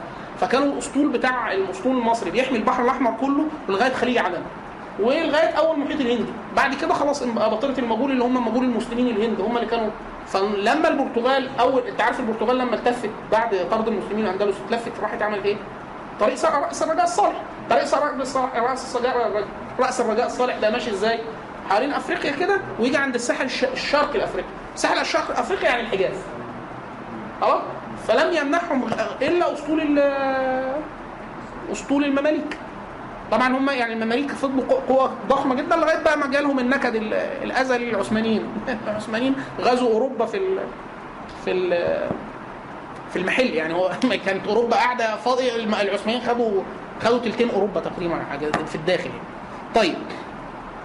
سيدنا طلحه بن ع- عبيد الله من أشراف مكة يعني أبوه من أصلا من آه، أشراف آه، آه، مكة. أمه أنا جبت ترجمتها بس يعني اسمها الصعبة بنت عبد الله. فتخيل واحدة اسمها كده. صعبة. هتطلع إيه؟ خلاص؟ هو تزوج هو يعني إحنا بال بال في الع... في العام بنقول إيه؟ واحد سيلف فلان. يعني إيه سيلف فلان؟ سيلفه؟ آه لا ما نقولش ده الست نقول اصل سيلفتها نقول عديله يعني إيه عديله؟ اختين؟ هو عديل النبي صلى الله عليه وسلم طلحة بن عبيد الله. النبي صلى الله عليه وسلم كان متجوز سيدنا زينب بنت جحش. هو كان متجوز حمنة بنت جحش. أخت سيدة زينب. سيدنا إيه؟ آه طلحة. وتزوج أم كلثوم بنت الصديق. يعني سيدنا طلحة كان متجوز أم كلثوم وكانت ست عجيبة جدا سيدنا أم كلثوم. كان سيدنا طلحة اخوانا من الصحابة برضه الأثرياء. يعني هو تصدق مره مرة باع حائط له بستان ب 600000 درهم. فحد قالوا له غبن. يعني إيه غبن؟ يعني ضحك عليه. آه. فقال لهم إيه؟ فقال لا والله لا اغبنه هو لله. تصدق. ب 600000 قالوا له إيه؟ لا أنت اتضحك عليك. طب قال لهم طب أنا اوريكم التجارة اللي ما بيضحكش بيها على حد. أكيد ما اتضحكش عليا. إزاي؟ طب هتعمل فيه إيه؟ ولله مرة جاله واحد قال له أنا على فكرة قريبك. قال له من أين؟ يعني إيه نسبك وقول لي بقى ال... فقال له قال له لم ياتيني أحد من يعني إيه الفرع ده ليا فترة ما شفتش حد منه. قال له ليا بستان في المدينة. أراد أن يشتريه مني عثمان بن عفان ب 700000 إن أردت المال وان أردت البستان. أنا عايز أهديك يعني. فالراجل قال له لا المال. يعني بيعه واديني الفلوس. فباعوا اداله الفلوس. قعد يقول لك يا أخي بص شوف الراجل. هي الفكرة في إيه؟ إن هو الناس دي كان كرم فيها سجية. وجه الإسلام خلى الموضوع إيه؟ يعني باع, أرض مرة سيدنا طلحة وفي وكانت أم كلثوم على ذمته كانت عايشة. فقاعد عارفين لما واحد زوجته قاعد جنب نايمة جنبه وقاعد بيتقلب. شرائط هنا فقال له إيه في حاجة؟ أنا عملت حاجة أنا ضايقتك. يعني قال لا لا نعمة نع- نعمة حليلة الرجل أنت. يعني ست ما زي الفل. لا ولكن ما ظن ما ظن عبد بالله بات وفي بيته مثل هذا. هو إيه باصص لإيه؟ ان هو إيه؟ عارفين آه ولله المثل الأعلى لما يكون واحد أبوه غني جدا أبوه غني جدا فيجي مثلا واحد ماشي معاه فيشتري حاجة غالية يقول له ده حاسب الف- الفلوس تاثر ولا بتاع هو واثق في مين؟ فابوه إن هو يغطيه فلو واحد حسن الظن بالله عبد يعني عبد فإيه؟ المال ما هيبقى بالنسبة له سهل ليه؟ لا أنا ش- اصل أنا شغال عند ربنا يعني الموضوع هيدين. مين عمل كده؟ أبو بكر. أبو بكر في غزوة تبوك. عمر بن الخطاب قال إيه؟ لا- لأسبقن أبو بكر اليوم إن سبقته. وجاب نص ماله. نص ماله. وجه النبي صلى الله عليه وسلم النبي بيسأل يجيب له مال يقول له أنت كم أبقيت وكم أعطيت؟ يقول له كذا يقول له بارك الله لك فيما أبقيت ولك فيما أعطيت. كل واحد من الصحابة كده. جه عمر قال له إيه؟ قال له نص مالي يعني إيه حاجة. فقال له أبو بكر الصديق قال له قال له ده مالي كله؟ خد.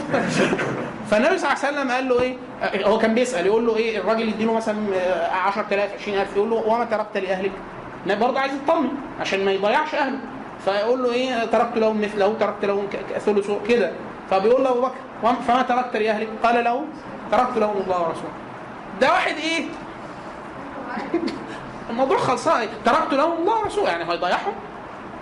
وده موقف ده موقف إبراهيم عليه السلام اللي هو ربنا قال له تاخد مراتك وابنك تحطهم في الصحراء وتمشي طب ترك لهم إيه؟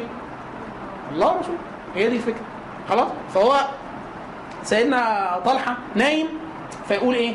فما ظن عبد بربه بات وفي بيته مثل هذا إيه إيه ربنا يقول عليا إيه؟ يعني أنا أنا أي أنا ظني إيه بالله لو أنا يعني أنا خايف من إيه؟ والله عز وجل هو الرزاق فقالت له لا وانت تضايق نفسك ليه؟ قال لها أعمل إيه؟ قالت له لا إحنا نجيب وراح جايبه قماش قعدت تقطعها عملت صورة. المال وقال له جيب حد وتوزعه على أهلك. وهي دي سهلة خالص. فلما وزعهم قال له قال لها إيه يعني إيه؟ يعني يعني أثنى عليها وعلى أبيها. ده هو بنت أبو بكر. تنفع. يعني هو إيه هيكون مناسب مين ده؟ اللي هو إيه هو ده. يعني طبعا كان سيدنا طلحة متجوز بنت أبو بكر أم كلثوم. والنبي صلى الله عليه وسلم متجوز عائشة. سيدنا الزبير متجوز أسماء. يعني أبو بكر وبناته يعني إيه رايحين مكانهم مظبوط. نبي واثنين شهداء. أو أبوهم صديق. حاجة حاجة حاجة جميلة جدا ما شاء الله. رضي الله عن أبو بكر. الصعبه بنت عبد الله. دي بنت سيدنا طلحة بن عبيد الله. طبعا ال- الف- الف- الفضائل في, في, في, فضائل طلحة شهادة النبي صلى الله عليه وسلم إنه من الجنة أسكن حراء وإن هو فكرة الشهادة الشهادة دي والشهادة المرئية إن الناس شهدت بأنه حي بعد يعني سليم أو معافى في جسدي بعد موته وهذا ليس لغير شيء. يعني ده في التاريخ المعاصر ده مرئي مرئي بكثرة جدا في في الأفغان. أنا طبعا أقول لكم خبر عجيب جدا. أنا ده قريته بن... لو أنا لولا إن أنا قريته بعيني ما كنتش صدقته. لأن الراوي يغلب على ظن يعني يغلب عليه الكذب ال- المنظمة العالمية للصحة. أيام غزو أمريكا لأفغانستان 2001 كان في تحالف الشمال متحالف مع أمريكا وإيران ضد طالبان إن هم السنة. خلاص؟ فكان كثير جدا من قتلى طالبان موجودين. فبيحصل قصف في منطقة من لما تكون تنزل المنظمات الصحيه ومنظمات الصحة وبتاع تكون عدى ثلاث شهور على القتل. يعني ميت ليه ثلاث شهور. الجثة واقفة على قاعدة على الأرض كده. فكانت المنظمة دي أنا قريته في الأهرام خبر في الأهرام. بعد الغزو. قالت المنظمه الصحه العالميه بتميز ما بين جزء تحالف الشمال ده؟ أفغان وطالبان أفغان. إيه بقى؟ هتشوفهم إيه الفرق؟ نفس اللبس نفس الهيئة بتاع بس دول شيعة متحالفين مع أمريكا وإيران ودول سنة. بس قالت كانت بتميز ما بين الجثث إن جثث تحالف الشمال أول ما بيجي بيلاقيها عادي معفنة وبتاع. يعني جثة بقى عادي واحد مات عفنت وانتفخت وبتاع. قال جثث طالبان قال بنيجي بعد ثلاث شهور وأربع شهور نلاقي الجثة زي ما هو كأنه نايم جرحه بينزل زي ما هو. وده اللي ده المنظمة يعني ما أنا طبعا أنا واثق من غير المنظمة يعني أنا عارف ده من غير المنظمة لكن سبحان الله العظيم هم نفسهم هم هو طبعا بالنسبة له الظاهرة طبيا اللي هو مين ده؟ يعني مات إمتى؟ ليه أربع شهور طب الغريب ده, ده حتى مرئي في التاريخ المعاصر تعرفوا إبراهيم إبراهيم الرفاعي؟ تسمعوا عن إبراهيم الرفاعي؟ إبراهيم الرفاعي قائد الصعقه المصرية في حرب التلا- التلا- هو كان من 67 ل 73 قائد الصعقه من قائد الصعقه الكبار. قتل في 73 وخدوا جثمانه ونقلوه بعد ما قتل في حطوه في المشرحة في شرق القناة. يعني هو جابوه من شرق القناة وجابوه غرب القناة عندنا هنا في القاهرة. قعد ثلاث أيام في المشرحة. في المشرحة موجود. جسمه جسمه سليم تماما. جرحه بينزف وده مستحيل علميا إن هو مات. مات يعني بعد فترة معينة يبدأ تجلط ومش عارف إيه. وريحة المشرحة كلها مسك حد يشمها يشمها يشمها واضحة. آه، اللي هو أي حد شاممها أه؟ وده في المعاصرين؟ إيه؟ لا بصي شوفي شوفي ليس الخبر كالمعاينه ليس الخبر كالمعاينه الواحد لما أقول لك أنت مؤمنة إن في ملائكة؟ تقولي لي آه طبعا. لو شفت ملك. إيه الواحد شايف فعلا مش قادر على كتير فعارف ويكون موقفه يعني إيه الامر ان انت مش حي ده طبيعي ده طب... هي دي المصداق التصديق. عارف يعني هو النبي صلى الله عليه وسلم ما الناس عارفة إن هو النبي صلى الله عليه وسلم. لكن في حاجات اول ما اشوفها هو النبي صلى الله عليه وسلم نفسه لما جه الناس شكت له قلة الماء وبتاع فيعملوا إيه؟ فابو بكر الصديق قال له إنك مبارك. فيعني إيه فقال له حط إيدك في فجابوا قال له إحنا مع قالوا النبي معانا شوية مية صغيرين قد كده. فجه النبي صلى الله عليه وسلم وإيه؟ غسل فيها إيده. وظل يعني ظل فارق يعني بسطا كفاه كذا كده. والميه بتطلع من بين ايديه والناس تنظر. يعني النبي شاف فالنبي بص على ايديه ويقول إيه؟ وأشهد اني رسول الله صلى الله عليه وسلم. اللي هو إيه؟ آه. يعني اهو اهو عشان كده كان إيه؟ في في في في, في جملة من الجمل الجميلة جدا اللي سمعتها في المعنى ده. أستاذنا الدكتور محمد جمال صقر من تلاميذ الأستاذ محمود شاكر عالم العربية في التاريخ المعاصر فهو بناته مربيهم تربية إيه؟ فبنته صغيرة بس عقلها يعني بتسأل أسئلة صغيرة. آه، سنها ست سنين خمس سنين ست سنين تقريبا. فبتقول له على فكرة أحب أقرأ كلام للنبي بحسه إن هو مغرور شوية. دكتور محمد جمال صقر يقول إيه؟ وراوي الكفر ليس بكافر. هو يقول كده. وطبعا بنته يعني تحت التكليف فهي يعني إيه؟ يحتمل يحتمل من الأطفال ما لا يحتمل طبعا من الكبار. قال لها ليه؟ قالت له يعني يقول مثلا أنا إيه؟ أنا سيد ولا آدم سيد ولا ولا- ولد آدم ولا فخر.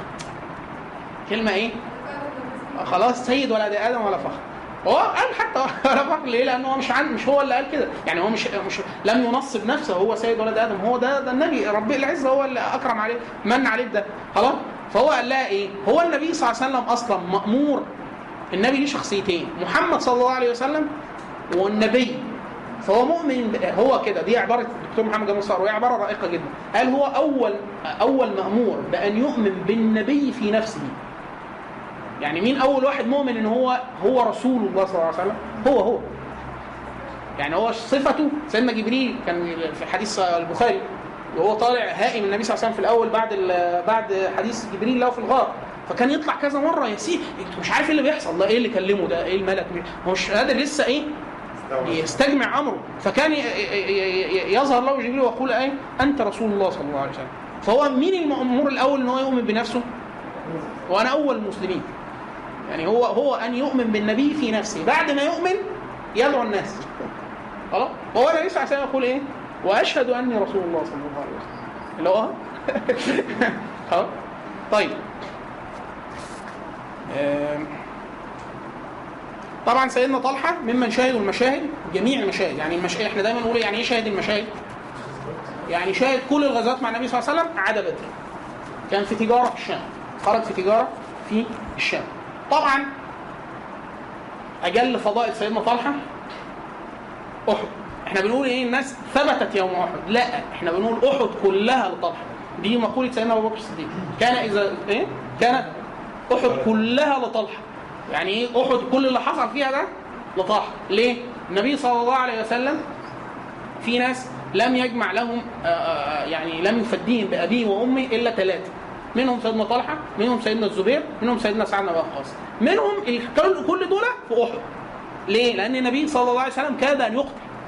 فكان النبي صلى الله عليه وسلم يقول من يدفع عنا القوم وهو معه في الجنة؟ فقام له فقام طلحة. قام طلحة. فقال أنا فقال كما أنت خليك زي ما أنت. فقام الرجل من الأنصاري فقاتل حتى قتل.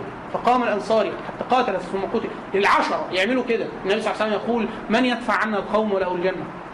الناس حاطت بالنبي صلى الله عليه وسلم وعلى رأسهم خالد بن الوليد. وكان على الكفر. سيدنا خالد الوليد هو أصلا من فعل بالمسلمين ما فعل يوم احد بسبب الاتفاق على الجبل الرومان خلاص؟ فكان النبي صلى الله عليه وسلم في في 12 فقط من اصحابه من قرشيين و10 من الأنصار. من القرشيين سعد وسيدنا طلحة. ثم اجتمع عليه الناس يعني في بعد كده ناس رجعت منهم سيدنا أبو بكر الصديق وغيره. لكن إيه؟ اللي قاتل على النبي صلى الله عليه وسلم الأنصار فنى العشرة. قتلوا دون النبي صلى الله عليه وسلم. ثم قام له طلحة. طلحة بنته كانت بتقول كان نعد في جسمه بضع بضع وثلاثين ضربة في ضربات الواحد ممكن يحط فيها ايده من من مما عاناه عن النبي صلى الله عليه وسلم. وقطعت آه، أصابعه وشلت يده وهو يدافع عن النبي صلى الله عليه وسلم. يوم عشان كده سيدنا أبو بكر الصديق كان إذا ذكرت له أحد كان يبكي. ويقول أحد كلها لطلحه ليه؟ لأن النبي صلى الله عليه وسلم كان يقول في سعد بن وقاص سيدنا سعد بن وقاص كان رامي. رامي يعني محترف يعني. فكان أي حد يمر أمام النبي صلى الله عليه وسلم وهو محاصر في القتال في أحد كان يقول انثر سهامك يعني افردها آه، لسعد ويقول إيه؟ ارمي بأبي أنت وأمي. يقول- لم يجمع النبي صلى الله عليه وسلم قبل ذلك أبوه وأمه لأحد إلا سعد بن وقاص. والزبير وطلحة. لما فعلوا يوم أحد في النبي الدفاع عن النبي صلى الله عليه وسلم يقول من يدفع عنا القوم وله الجنة. خلاص؟ فطلحه بن عبيد الله دفع عن النبي صلى الله عليه وسلم ولم يقتل. خلاص؟ فإيه بقى وضعه ده؟ يروح فين؟ خلاص؟ كان النبي صلى الله عليه وسلم جاء أتاه رجل من الاعراب أنتوا عارفين الأعراب إيه؟ يدخل يروح دامي بالسؤال ملوش دعوة بأي حاجة. الصحابة كانوا منهيين عن ده. أم تريدون أن تسألوا رسولكم كما سأل كان النبي صلى الله عليه وسلم نهى الصحابة أن يبتدروه بالسؤال. ليه؟ لأن من أكبر الكبائر أن يسأل الرجل عن شيء. كان مباحا أو سكت عنه فيحرم من أجله. يعني أنت إحنا قاعدين ساكتين. الله عز وجل رفع عنكم أشياء ليس. يعني مش غفله ولا نسيان حاشا. هو رب العزة لم يذكر فيها شيء عشان من باب العفو العام. أنت سألت عنها؟ هتتحرم مخصوص عشان خاطرك. فكان النبي صلى الله عليه وسلم نهاهم عن ابتدائه بالسؤال. حتى إيه؟ من قلة التكلف. ما تتكلفش في الدين. ربنا عز وجل لو عايز يأمرك بشيء يعني إذا أراد أن يأمر بشيء أمرك. وإن سكت عنه فهو عفو وليس نسيان. فخليك إيه؟ في العفو أحسن. خلاص؟ فالأعرابي كان يجي بقى ملوش كان يسأل على طول. فمنهم من قضى نحبه ومنهم من ينتظر. ففي مرة سأل واحد أعرابي قال له آه، من الذين قضوا نحبه؟ فالنبي صلى الله عليه وسلم سكت. قالوا تاني سجد. بعد كده شوية طالع سيدنا طلحة ماشي قال هذا ممن ممن قضوا نحبه. وهو في الدنيا. لأن هو أما هذا فقد أدى ما عليه. كان النبي صلى الله عليه وسلم يقول من من من سره أن ينظر إلى شيء يمشي على الأرض فلينظر إلى طلحة بن عبيد الله. اللي هو إيه؟ سيدنا طلحة مرة كان بياكل مع الناس في خلافة عمر بن الخطاب. سيدنا طلحة كان إيه؟ قطعت أصابعه يوم أحد وشلت يده دفاعا عن النبي صلى الله عليه وسلم.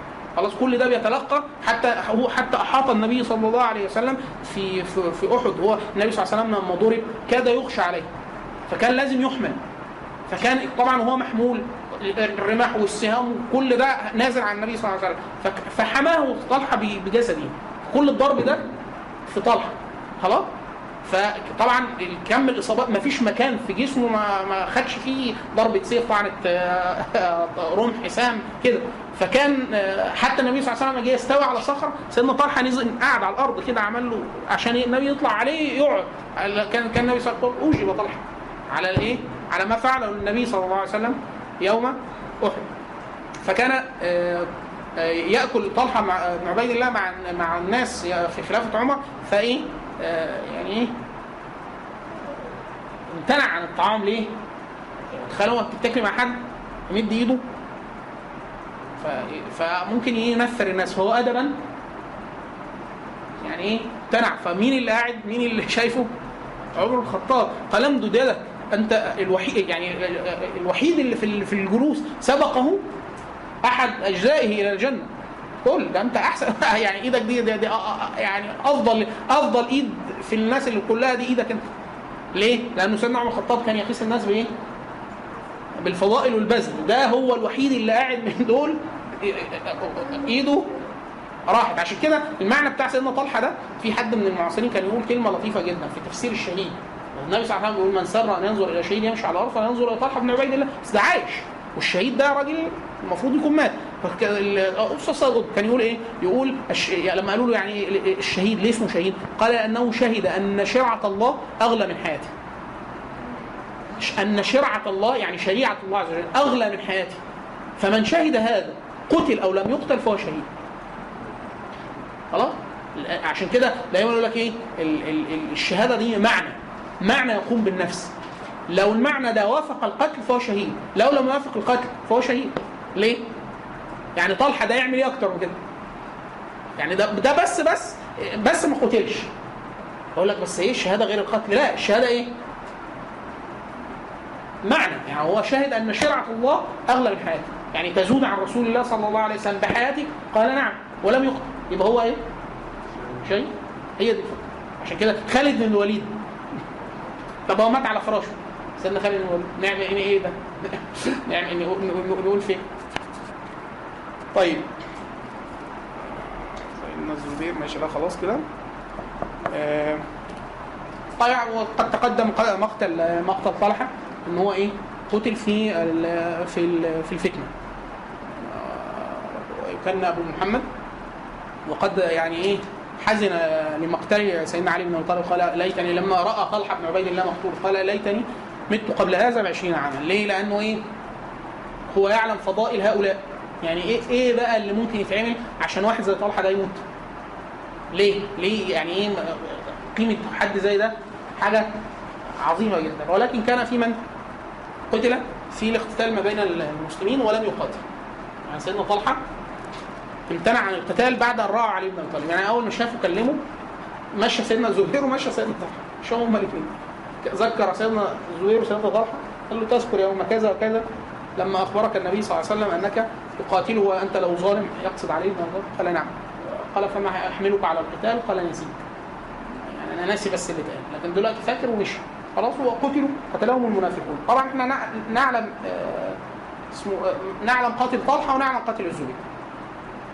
خلاص يعني وهذا تاريخ وصل الينا يعني باسانيد صحيحه ان قاتل طلحه بن عبيد الله هو مروان بن مروان بن الحكم مروان بن الحكم هو اول خلفاء بني اميه بعد يزيد بن معاويه هو قاتل طلحه في في في, في, في القتال آه. معاوية صحيح ولكن هو من قتله هو رماه بسهم في. إيه السبب؟ قصة تاريخية حاجة طويلة شوية لكن الصحيح الوارد عندنا ان قاتل زبير هنقول المرة الجاية لكن إحنا نعلم قتل يعني قاتل عمر بن الخطاب أبو قاتل عثمان جبله جبل بن الأي- الأيهم أو بيسموه الموت الأسود كون يعني سيدنا علي قاتل علي عبد الرحمن بن ملجم. قاتل آه، قاتل طلحة مروان بن الحكم. قاتل الزبير قول المره الجايه إن شاء الله. خلاص؟ طيب. برضه نتوقف عند هذا الحد. آه، لحظة بس اتاكد ان ماشي. سبحانك اللهم وبحمدك أشهد أن لا إله إلا أنت أستغفرك وأتوب. عندك سؤال؟ اتفضل